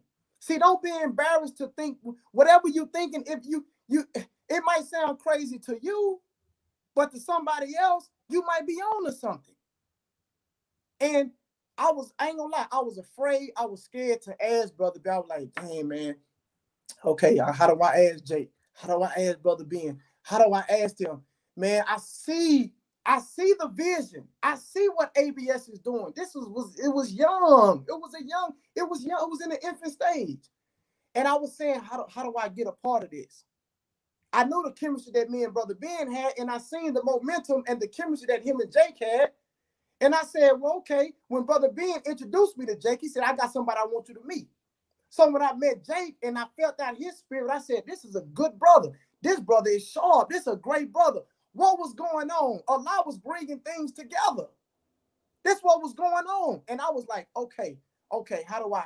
Don't y'all know? Let me tell y'all what I did. I made a 6-minute video. And I sent it to Brother Ben. I was nervous as hell. I made a 6-minute video letting him know how I could help and bring productivity to the ABS tribe, to the ABS firm, to the ABS family. And he hit me back and said, okay, he said, you're going to have an interview with Jake. I talked to Jake on the phone. Jake said, come on in. And he interviewed me, and I talked to Jake because I was already going up there working on my book with the publisher, Miss Connie. And when he interviewed me and said, yeah, man, we want you. I went home and I cried. No, when I got in the car, y'all know how on Friday we said he's going to cry when he get in the car. that happened. When I got in the car, I cried because I didn't have to worry about, damn, how I'm going to make some money. I ain't driving the truck no more. How I'm going to do this, how I'm going to do that. I was relieved from that. And from that point up to now, we travel. We got events going on. We have things going on. Y'all know what it is now. Y'all see what's going on. Y'all see the ABS. Y'all see the BWO. Y'all see the BISCO. Y'all see everything that ABS is putting together. So now y'all see Determined to Change. Oh, I got more. This is just the beginning. I got more. But I say all that to say this. When it looks dark, light is always present. I don't care how dark your situation looks, brothers and sisters. Just keep going. Keep digging. If you fall down, see, God is not tripping on the fall. God know that you're going to fall short. He know you're going to fall short. You're not going to make everything perfect. It's going to be some things that you fall short to that you're going to say, damn, I'm going to have to learn that lesson over again. But that's okay. God not tripping on the fall. He's observing after the fall. Now what are you going to do? After you fail, are you going to get up? Or are you going to stay there? Are you going to lay dormant, hoping something come to you? No, that's not how it works. So I'm honored to be a part of the ABS family. I'm honored to be a part of some good people that I'm around that I'm actually growing with.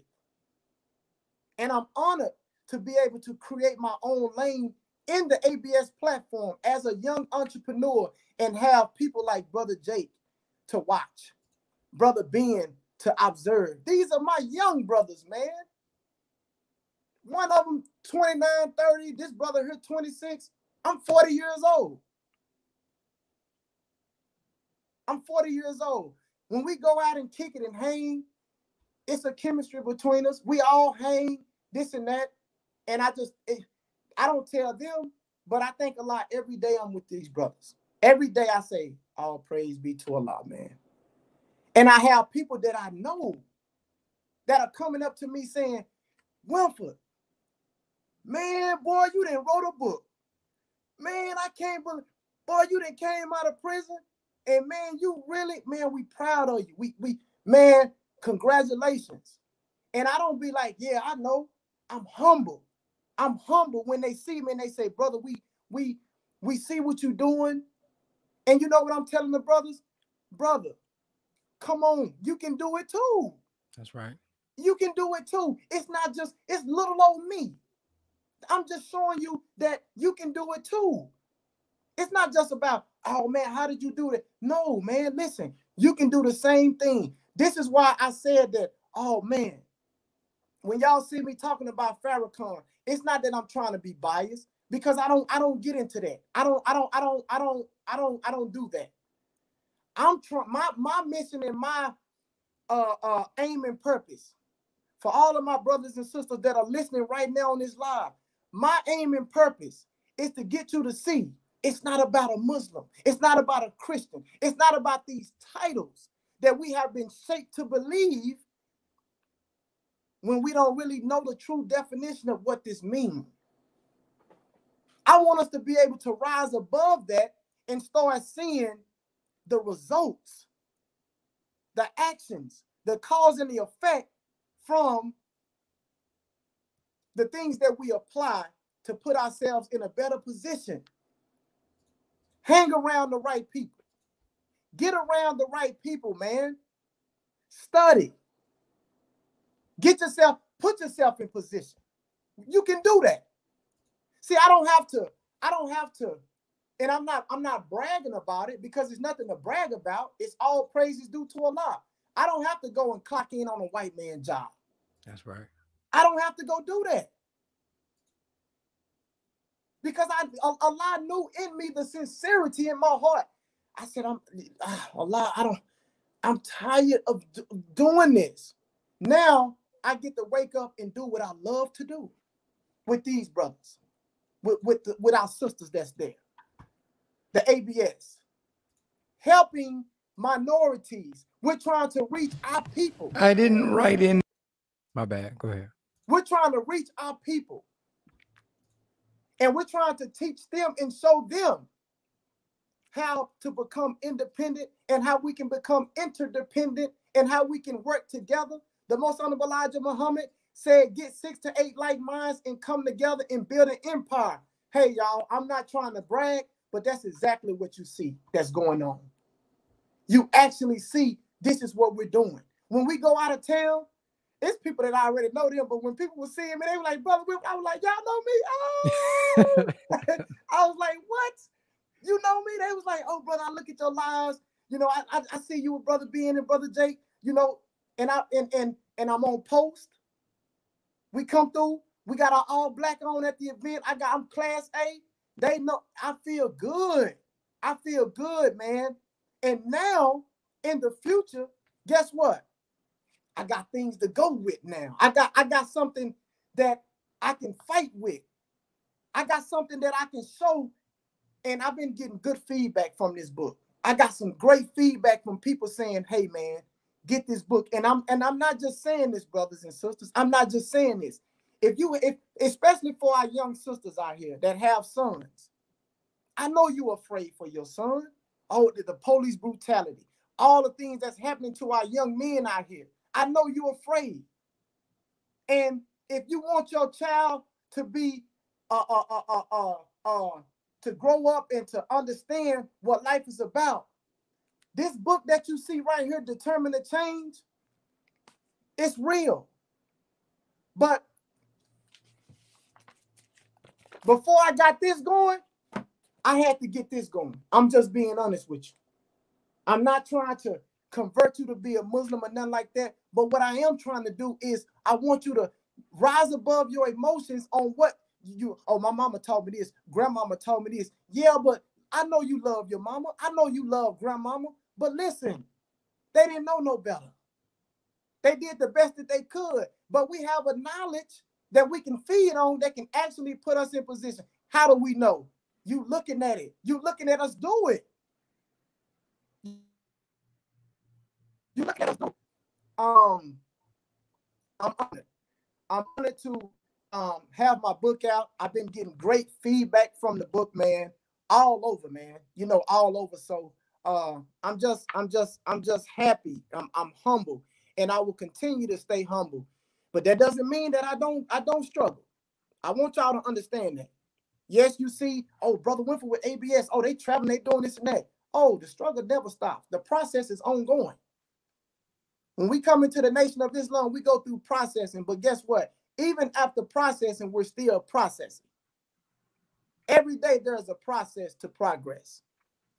So I'm just honored, man. I'm honored. Praise be to Allah, man. We got a brother named Brother Bay Shabazz says, been following Brother Ben X since I was 15 with no guidance or love for myself at the time. Hearing the minister speak in those videos really had me tuned in. You definitely have touched lives of many. And you also, Brother Winford X, have inspired me tonight. Praise be to Allah. Praise be to Allah. I wanted to share this because this is a video of the minister talking about we own our lives to God. And I mean, just the testimony that Brother Winford gave tonight is really a testimony to that. And why we do owe our lives to God. So check this message out real quick from the minister. I didn't write any notes. I very seldom do. But I knew that Allah was going to direct my words to all of you today. Time is what God gives us in this body. Time is what we have in this body. When God said, I created you in the womb, he left mama out, he left daddy out, because they were the agents of creation. But he and he alone is the creator. So all of us who come into this life, which is his life, we owe God our lives. I'm gonna say it again. How dare any of us who come to life in his universe with sperm from a father that he created, an egg from a mother that he created, and a womb that he created, and in that womb he worked. Say it again.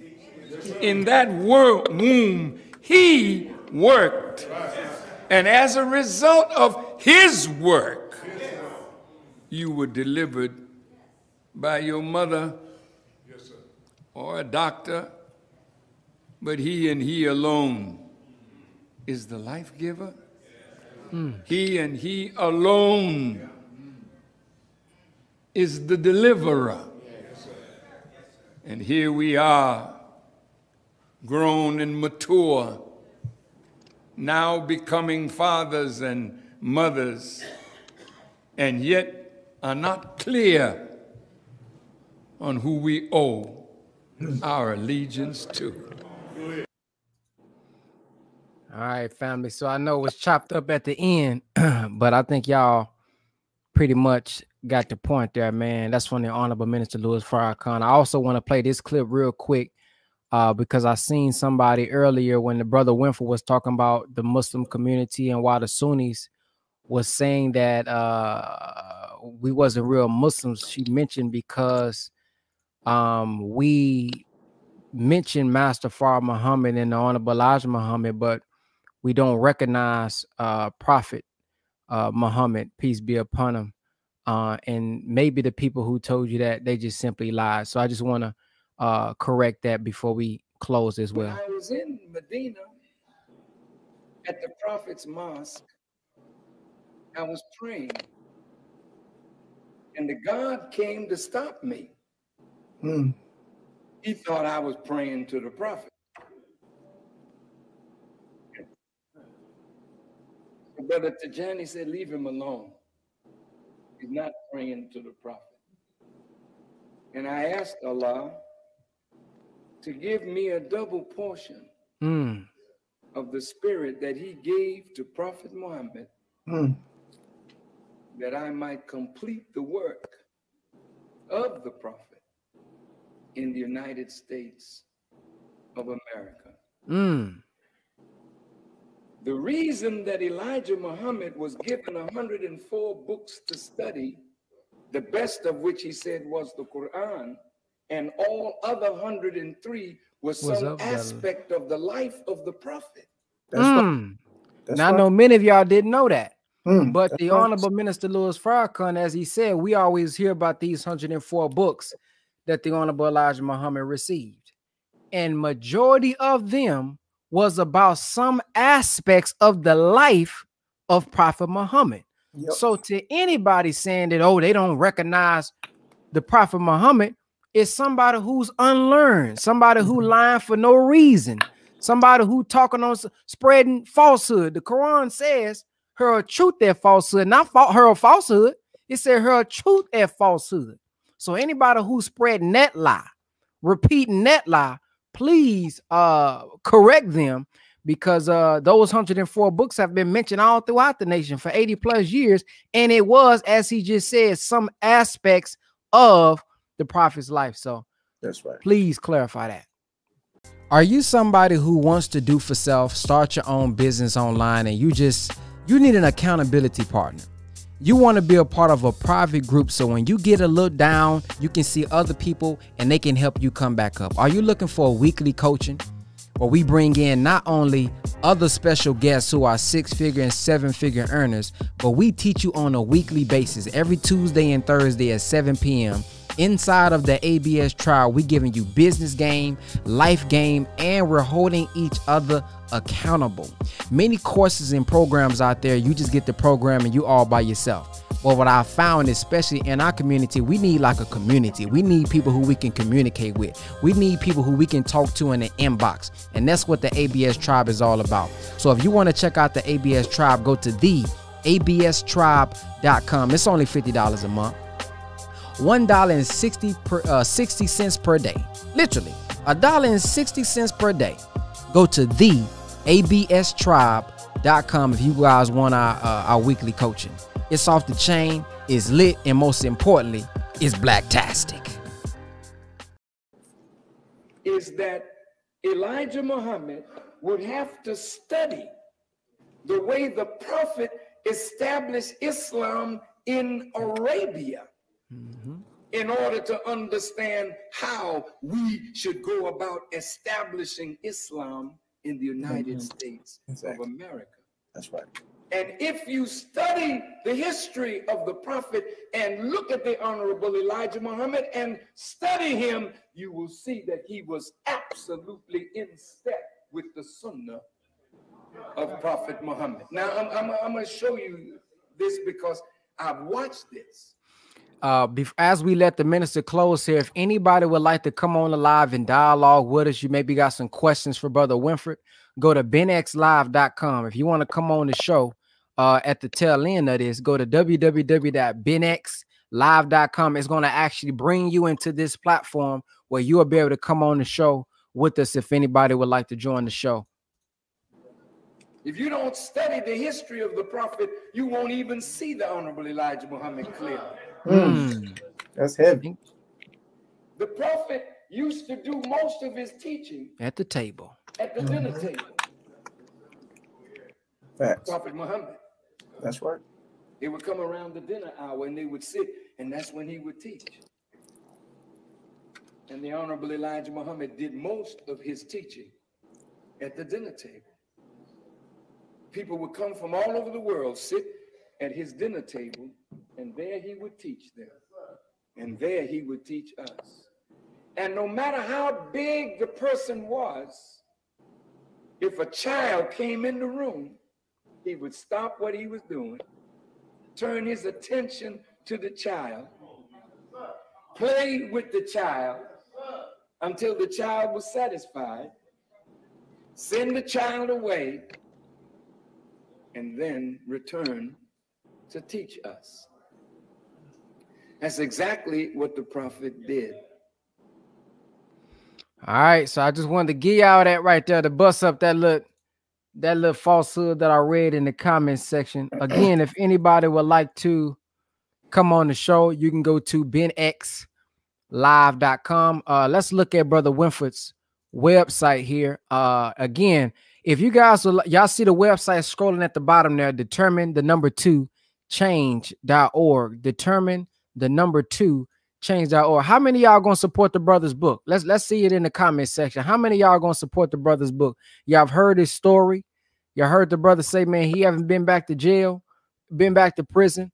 This is how the brother's supporting himself, man. So if you want to support him, go to determined2change.org. Let's check it out. So when you go right here, no matter, like he just said, no matter how dark your world becomes, the light is always present. And this Absolutely. Background kind of, I guess, resembles the whole a little bit, you know, maybe by yourself with maybe a little streak of light coming in, but that little streak of light may be all that you need, especially if you got the light coming from within yourself. And let me, Brother Ben, go back down right quick.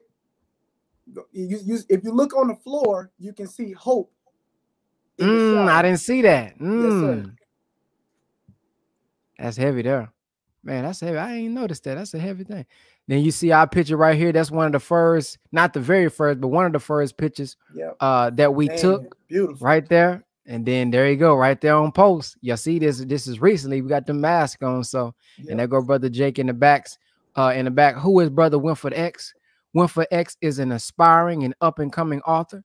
And this book is his first debut.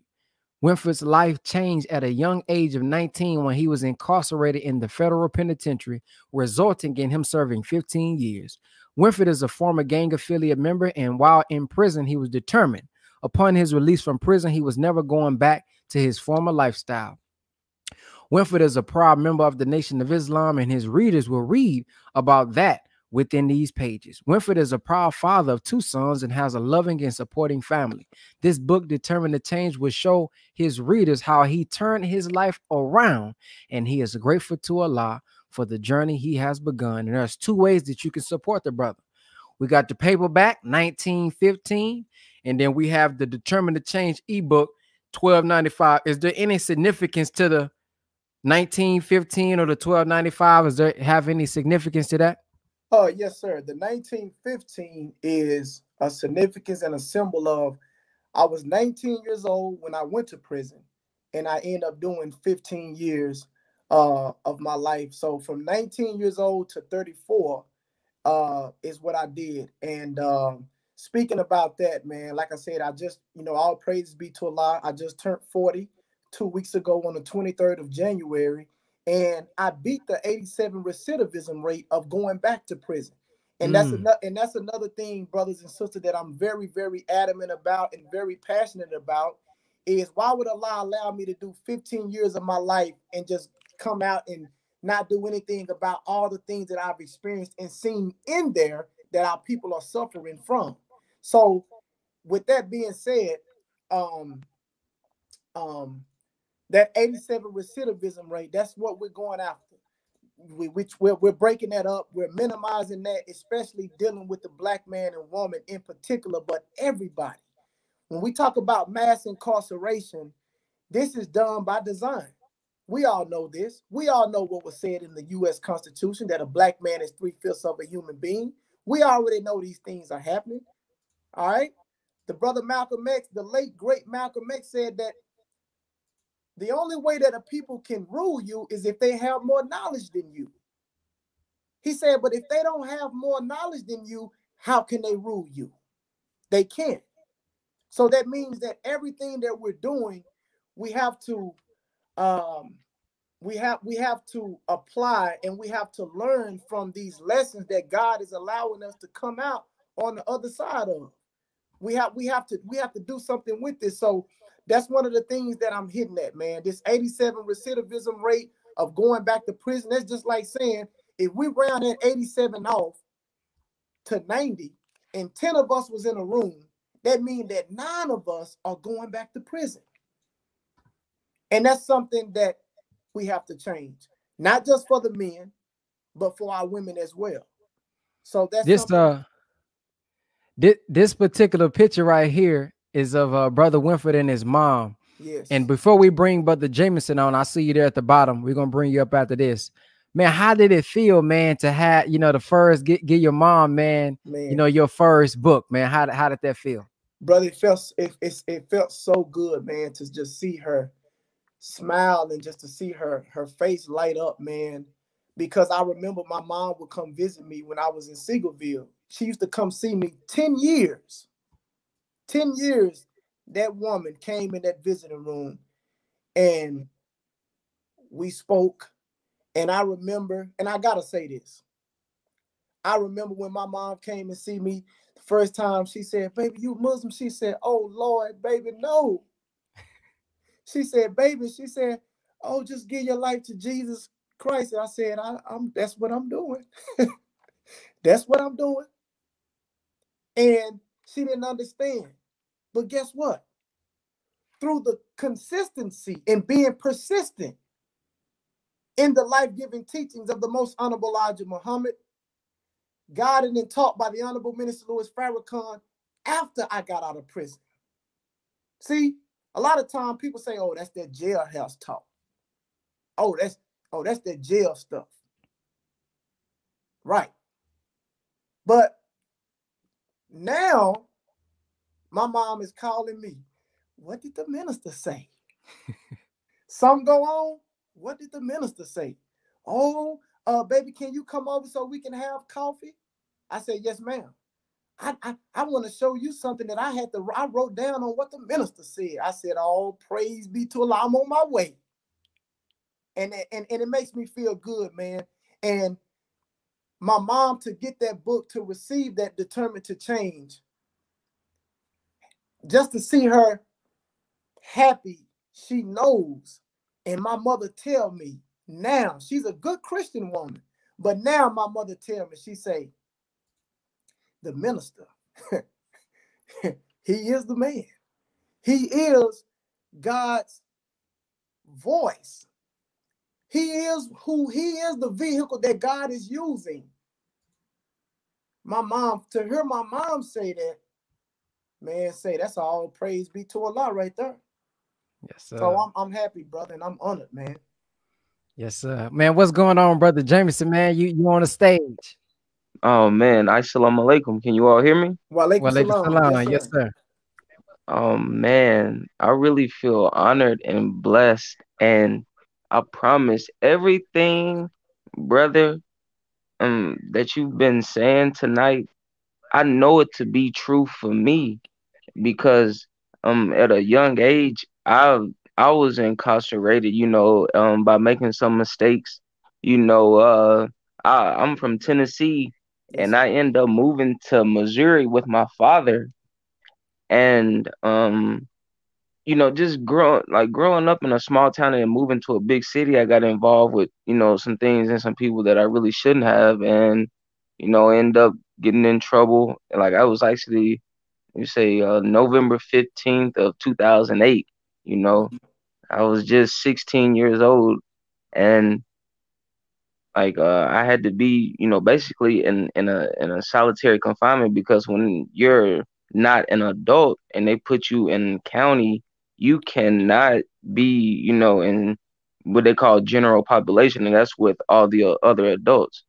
So, like, just being in a cell by myself, and mind you, I grew up with a big family, you know, I'm the youngest of all my brothers and sisters, so being taken away from them and not knowing what was happening, but also experiencing police brutality in the same time, not really knowing what I was going through, because I'm going to tell you, when I was being arrested, the cop that was arresting me, actually, he had put his knee on my neck. And if I shave my mustache, I have a cut on my lip from the rocks that was on the ground that actually cut my lip. And like, when I seen that happen to George Floyd, you know, and man, like, you know, it just took me back to that time. And then I have a cousin, you know, he experienced the same thing, but he was actually beaten nearly to death, and nothing was ever done about it. And it's like, no one cares. And it's like, you don't really have a voice. And like, him being mixed, like, his mother is white and his father is black. He looks just like a white person. If you see him, he has blonde hair and blue eyes.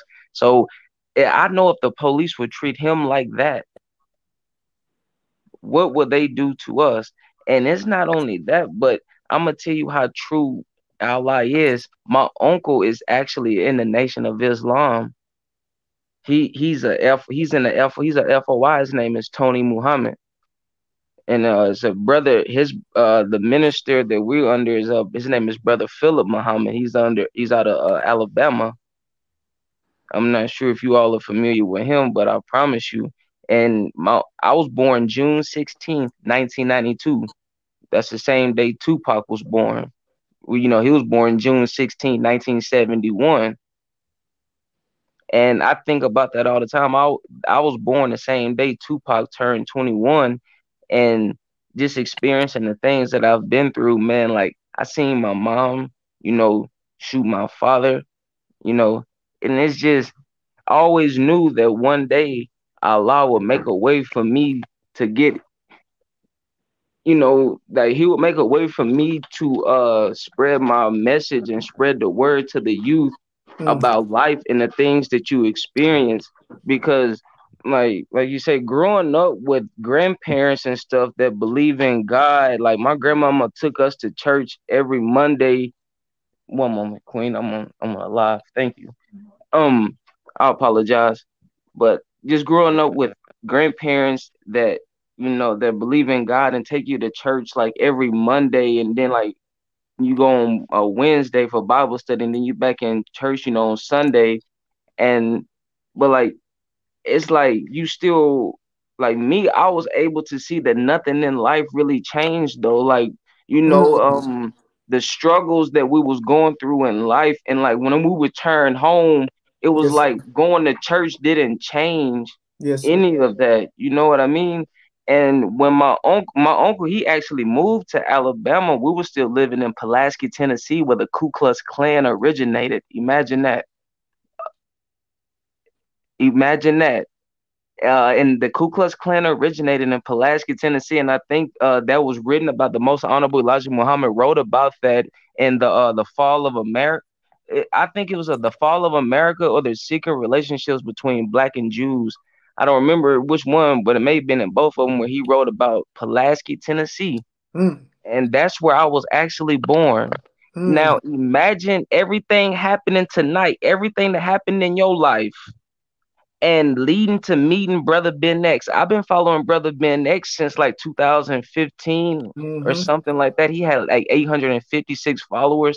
Never did I ever thought that I would be on live with him.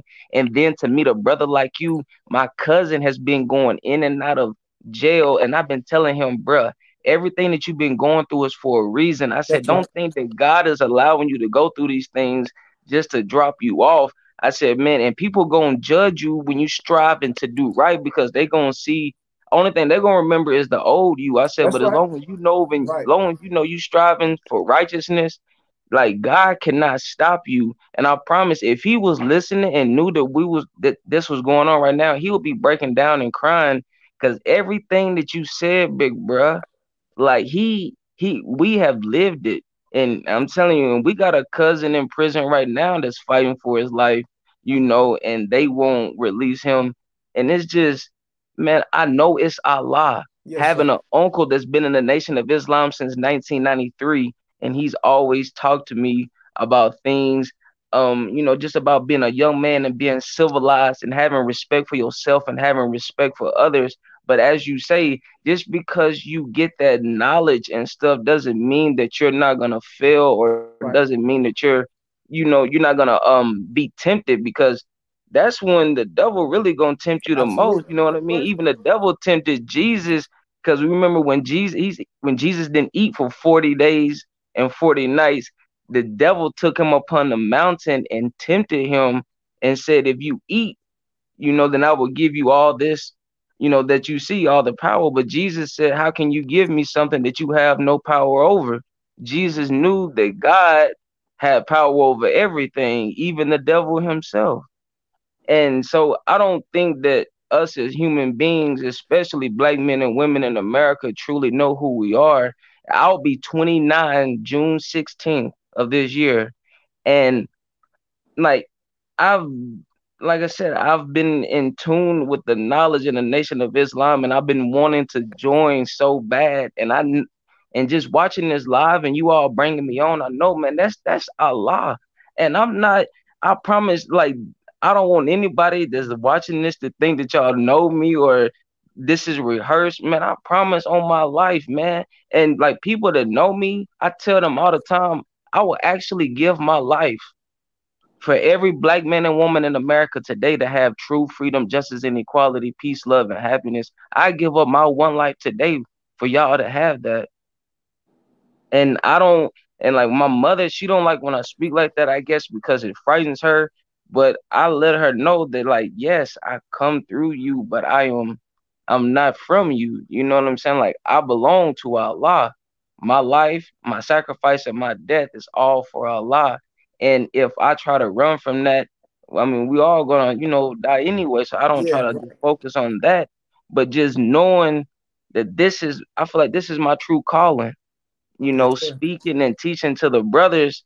But I haven't really, like, found a way to really do it. But tonight, I feel like this is God showing me, you come out just like you are. Yes, sir. You know, because we all come from the same struggle. That's We're right. all brothers and sisters. Where are you right now? Like, where are you? I'm actually in Columbia, Tennessee. Oh, you're in Columbia, Tennessee. Okay. Have you contacted any of the brothers that's in the nation down there, like around those cities, or any study group or mosque? Yes, sir. My uncle Tony Muhammad, he's actually linked me with the brothers in Nashville. Okay. There's a mosque on Buchanan. Okay. In Nashville, yes, sir. Well, let me say this to you, brother. Let me say this to you. You sound like a very intelligent young man. All praises due to Allah. You sound like, you know signs and symbols are for the conscious mind. Just listening to what you're saying, you're absolutely correct. You're right. Allah does. He's brought you to this call, you know, to me, Brother Ben, and to be going live, and I'm talking to you now. This is a confirmation from the intelligence in you, which is Allah himself. That is the highest manifestation of intelligence in you. But not only does it stop there, this is the bridge. This is the direction that Allah is telling you, hey, okay. Now, keep going, you know, do what you got to do, because just like I said, when Brother Ben knocked on my door, there was a lot telling me then, you in the valley of decision, you got to make a choice. And I thank Allah for allowing me to comprehend what I was seeing at that time. Yes, you know, sir. I could have easily went to the door and been like, oh, them the brothers with the paper. Oh, they had the wrong door, and closed my door and went on.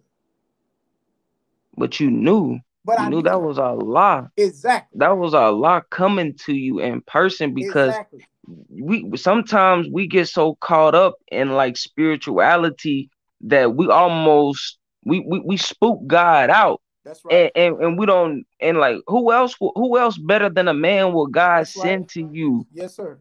You know what I mean? Like, absolutely. Look what Moses did when he went up upon the mountain and actually civilized, you know, the Caucasians. He taught them the forgotten technology. Right. And like I said, a lot of us don't truly understand. You know, we just read and we take what the preacher is saying. And I'm not trying to bash anyone over the head, but like you said, even the Minister Farrakhan, he asked us, and, you know, he pretty much instructs us to go and research and study for thyself, to show ourselves approved. Yes. Man. Yes.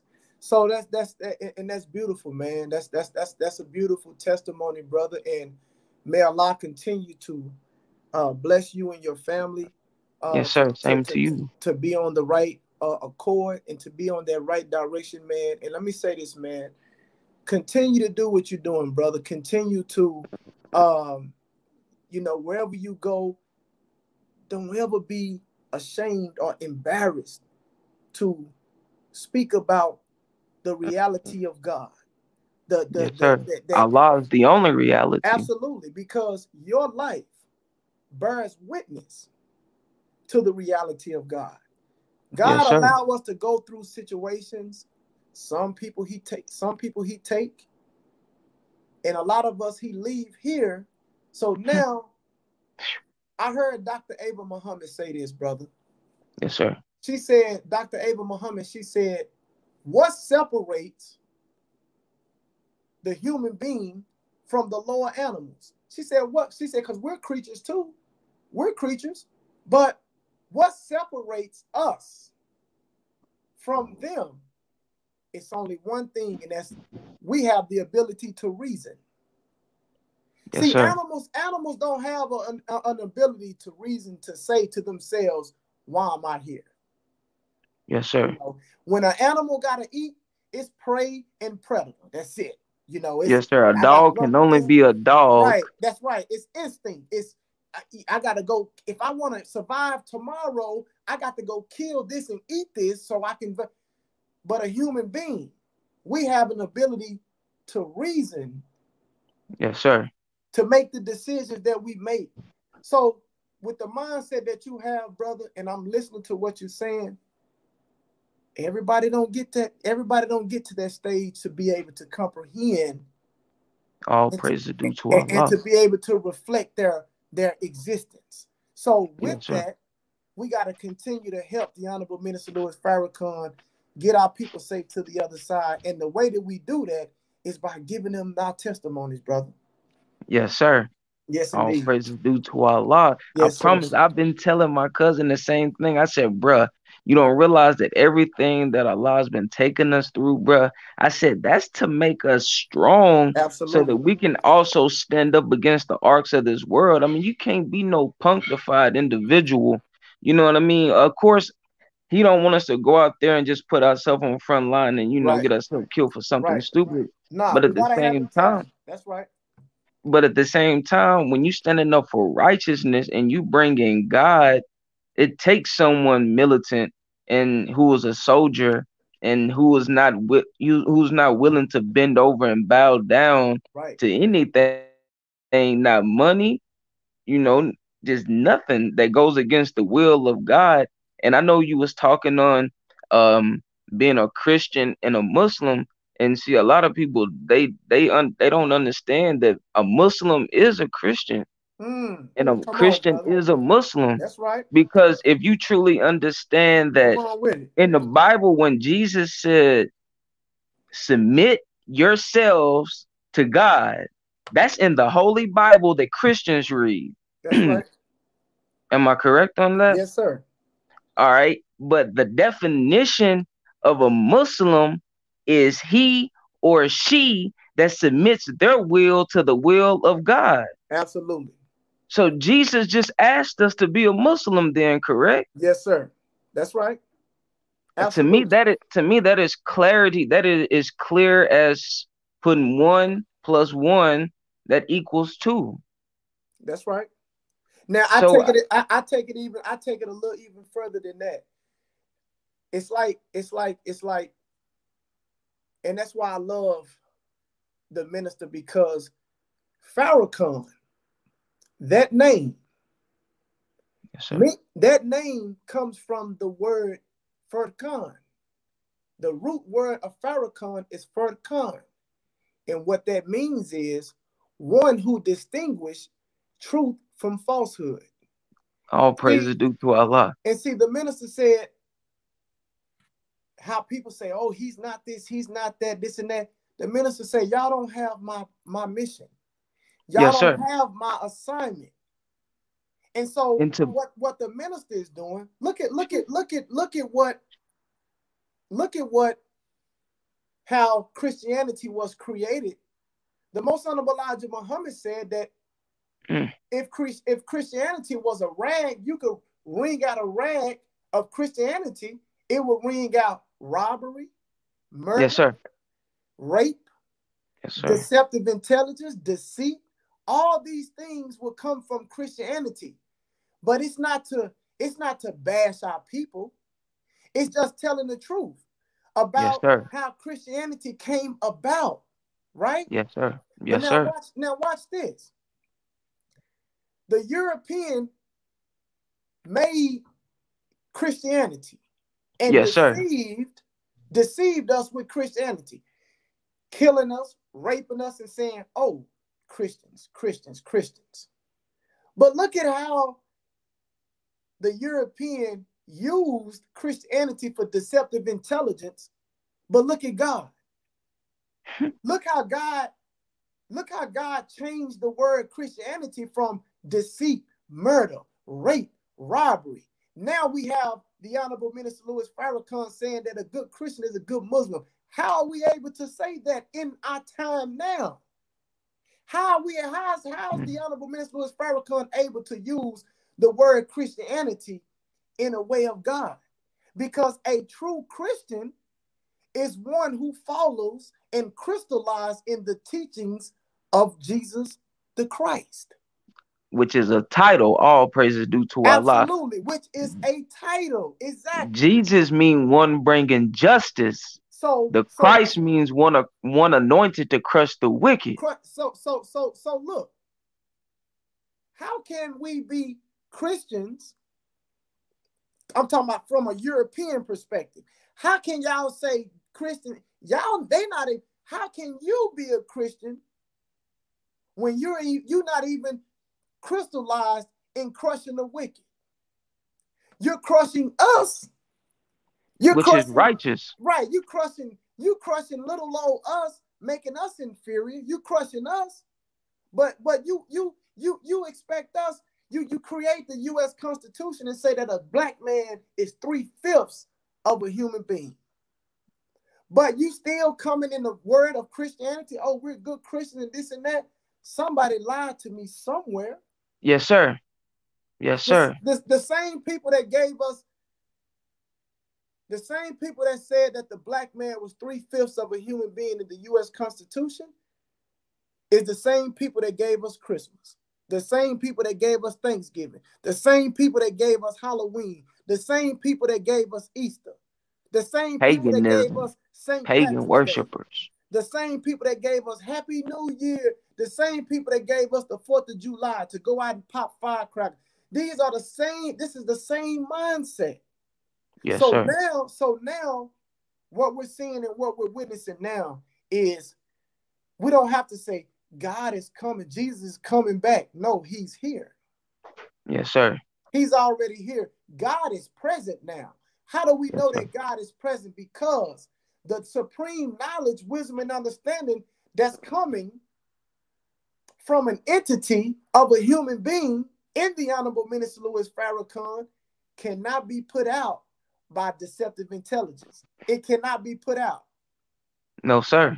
It can't be put out. So if you can't crush what he's saying, and he's saying it to the world, if you can't crush it, then that lets us know that your time is up. Yes, sir. Your time is up. So with that being said, brother, man, this was beautiful, man. I'm glad that you popped up, came in. I'm truly honored, man. All praise is due to Allah, man. I don't know you from nowhere, but guess what? You my brother. Yes, sir. I apologize. This is my queen hugging me. She just came in. She hears us talking. Hey, and guess what? That's our sister. Yes, sir. That's all praises due to Allah. Hey, man, listen, man. The Most Honorable Elijah Muhammad said, no matter where you see a black man and a black woman, these are our brothers and sisters. Yes, sir. And once we get back to that and start understanding that, our realities will change for the better. Yes, sir. Absolutely. Yes, indeed. I'm truly honored, man. I promise. Like, is there a way that I can? I know I'm subscribed to like Brother Ben X and stuff like that. I get your subscriptions in your text and stuff like that.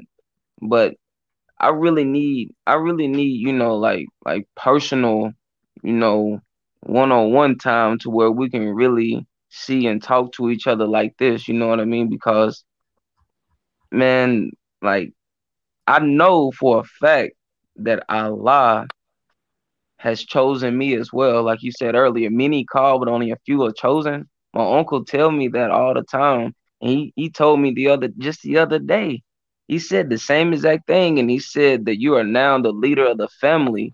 And like I said, and for like this to happen, man, I don't believe in coincidences. Yes, sir. I really, man. I really, man, it's like hard for me to explain, but the only thing I know that Allah is real. He is the only reality. Yes, he is. You can try to run from it, but if you know that God is in you and is with you, you might as well just stop wrestling. And I feel like that's what I've been doing. I've been wrestling, and now it's time. I'm ready to let Allah just have me. All praise be to Allah. You are you when you say you subscribe to our text, have you already text Nation to that number? Yes, sir. Okay, because what we'll be doing, everybody who's interested in joining and studying with us, before we, you know, get to the, you know, bring y'all to our study groups, we're going to do a couple of Zooms, you know, just to introduce y'all to what we got going on, how things is going to go. And then you will eventually be able to come into the actual Zoom calls with us and be able to go through the study guides with our study group as well. Yes, sir. Yes, sir. Absolutely, man. That'll be exactly what I need. And I'm ready. Yes, sir. Yes, sir, man. Well, I appreciate you, man, for tapping in and offering your time, man. Voila, man. I appreciate y'all, man. Yes, sir. Yes, sir. Yes, sir. Peace. Peace. Peace. My bad. Wa alaikum salam. Yeah, man. So as we close, man, make sure y'all go support Brother Winford at Determined. That's with a D, the number 2, change.com. Determined to change.com. The website is in the description, and it's also on the screen right here if you're watching, and if you're listening, that's determined with a D, the number 2, change.org. And y'all can follow him on Instagram at knowledge 5845. Knowledge 5845. The brother goes live all the time. He's live on Facebook as well, so y'all will be able to tap into him and watch his live streams throughout the week and throughout the days and things like that as well. Anything else you want to leave us with as we close? Nah, man, everything's been said, man. Just understand, brothers and sisters, that nobody is accountable for your actions. You know, you have to be accountable for your own actions, and that's one thing that, as real men and real women, that's what we need. You know, we're seeing the condition of what we've been in for decades, you know, and we've been waiting, but the reality of it is we have to do something for ourselves. We just have to do something for ourselves, and it starts with us. So I'm, again, man, I thank you, Brother Ben, for this interview, man. I'm honored to be a part of the ABS family, and I'm determined to. I'm continuing to be determined to change, and we got more things coming, man, in the near future. Yes, sir. All right, brother, man. Assalamu alaikum. Wa alaikum salam. All right, family. So there it is, man. Anybody who's interested in joining, just text Nation to the number. Anybody who's interested in joining, just text Nation to the number. If any of y'all would like to donate to this particular channel, help support me, continue to do what I do with these platforms, y'all can donate via Cash App, $ Brother Ben X, if you guys would like to. Also, you guys can follow me on Instagram, Facebook, YouTube. Of course, you're already on YouTube, at Brother Ben X as well. And again, I got a song that just came out, and the song is called Boom. So if you type in Brother Ben X Boom, then you'll be able to, you know, go do that. I see Nasir in the comment section seeking a little attention here. Well, if that is the case, Nasir, you should have way more results than somebody who's a fraud. Like Brother Winford said, I'm a man of results. You can really say what you want to say, but if I'm calling anybody a fraud, I'm gonna have more results than he got. I sure ain't finna have somebody who's a fraud be more impactful and have more students who producing and more impactful than me if I'm gonna call him a fraud. So I don't care if he green, purple, white, yellow, brown, baby blue. That really doesn't matter. It's the wisdom that makes you God, as the Honorable Minister Louis Farrakhan says. So if you can't show me no results, if you can't show me your students, if you can't show me the thousands of people who done changed their life because of what you taught them, then honestly, I really don't care nothing about what you saying. I don't care if you said that he salmonella, yellow, purple, bluish. Don't matter to me. Just show me your results. So I thank you all for listening, family. Y'all have a blacktastic day. Assalamu alaikum.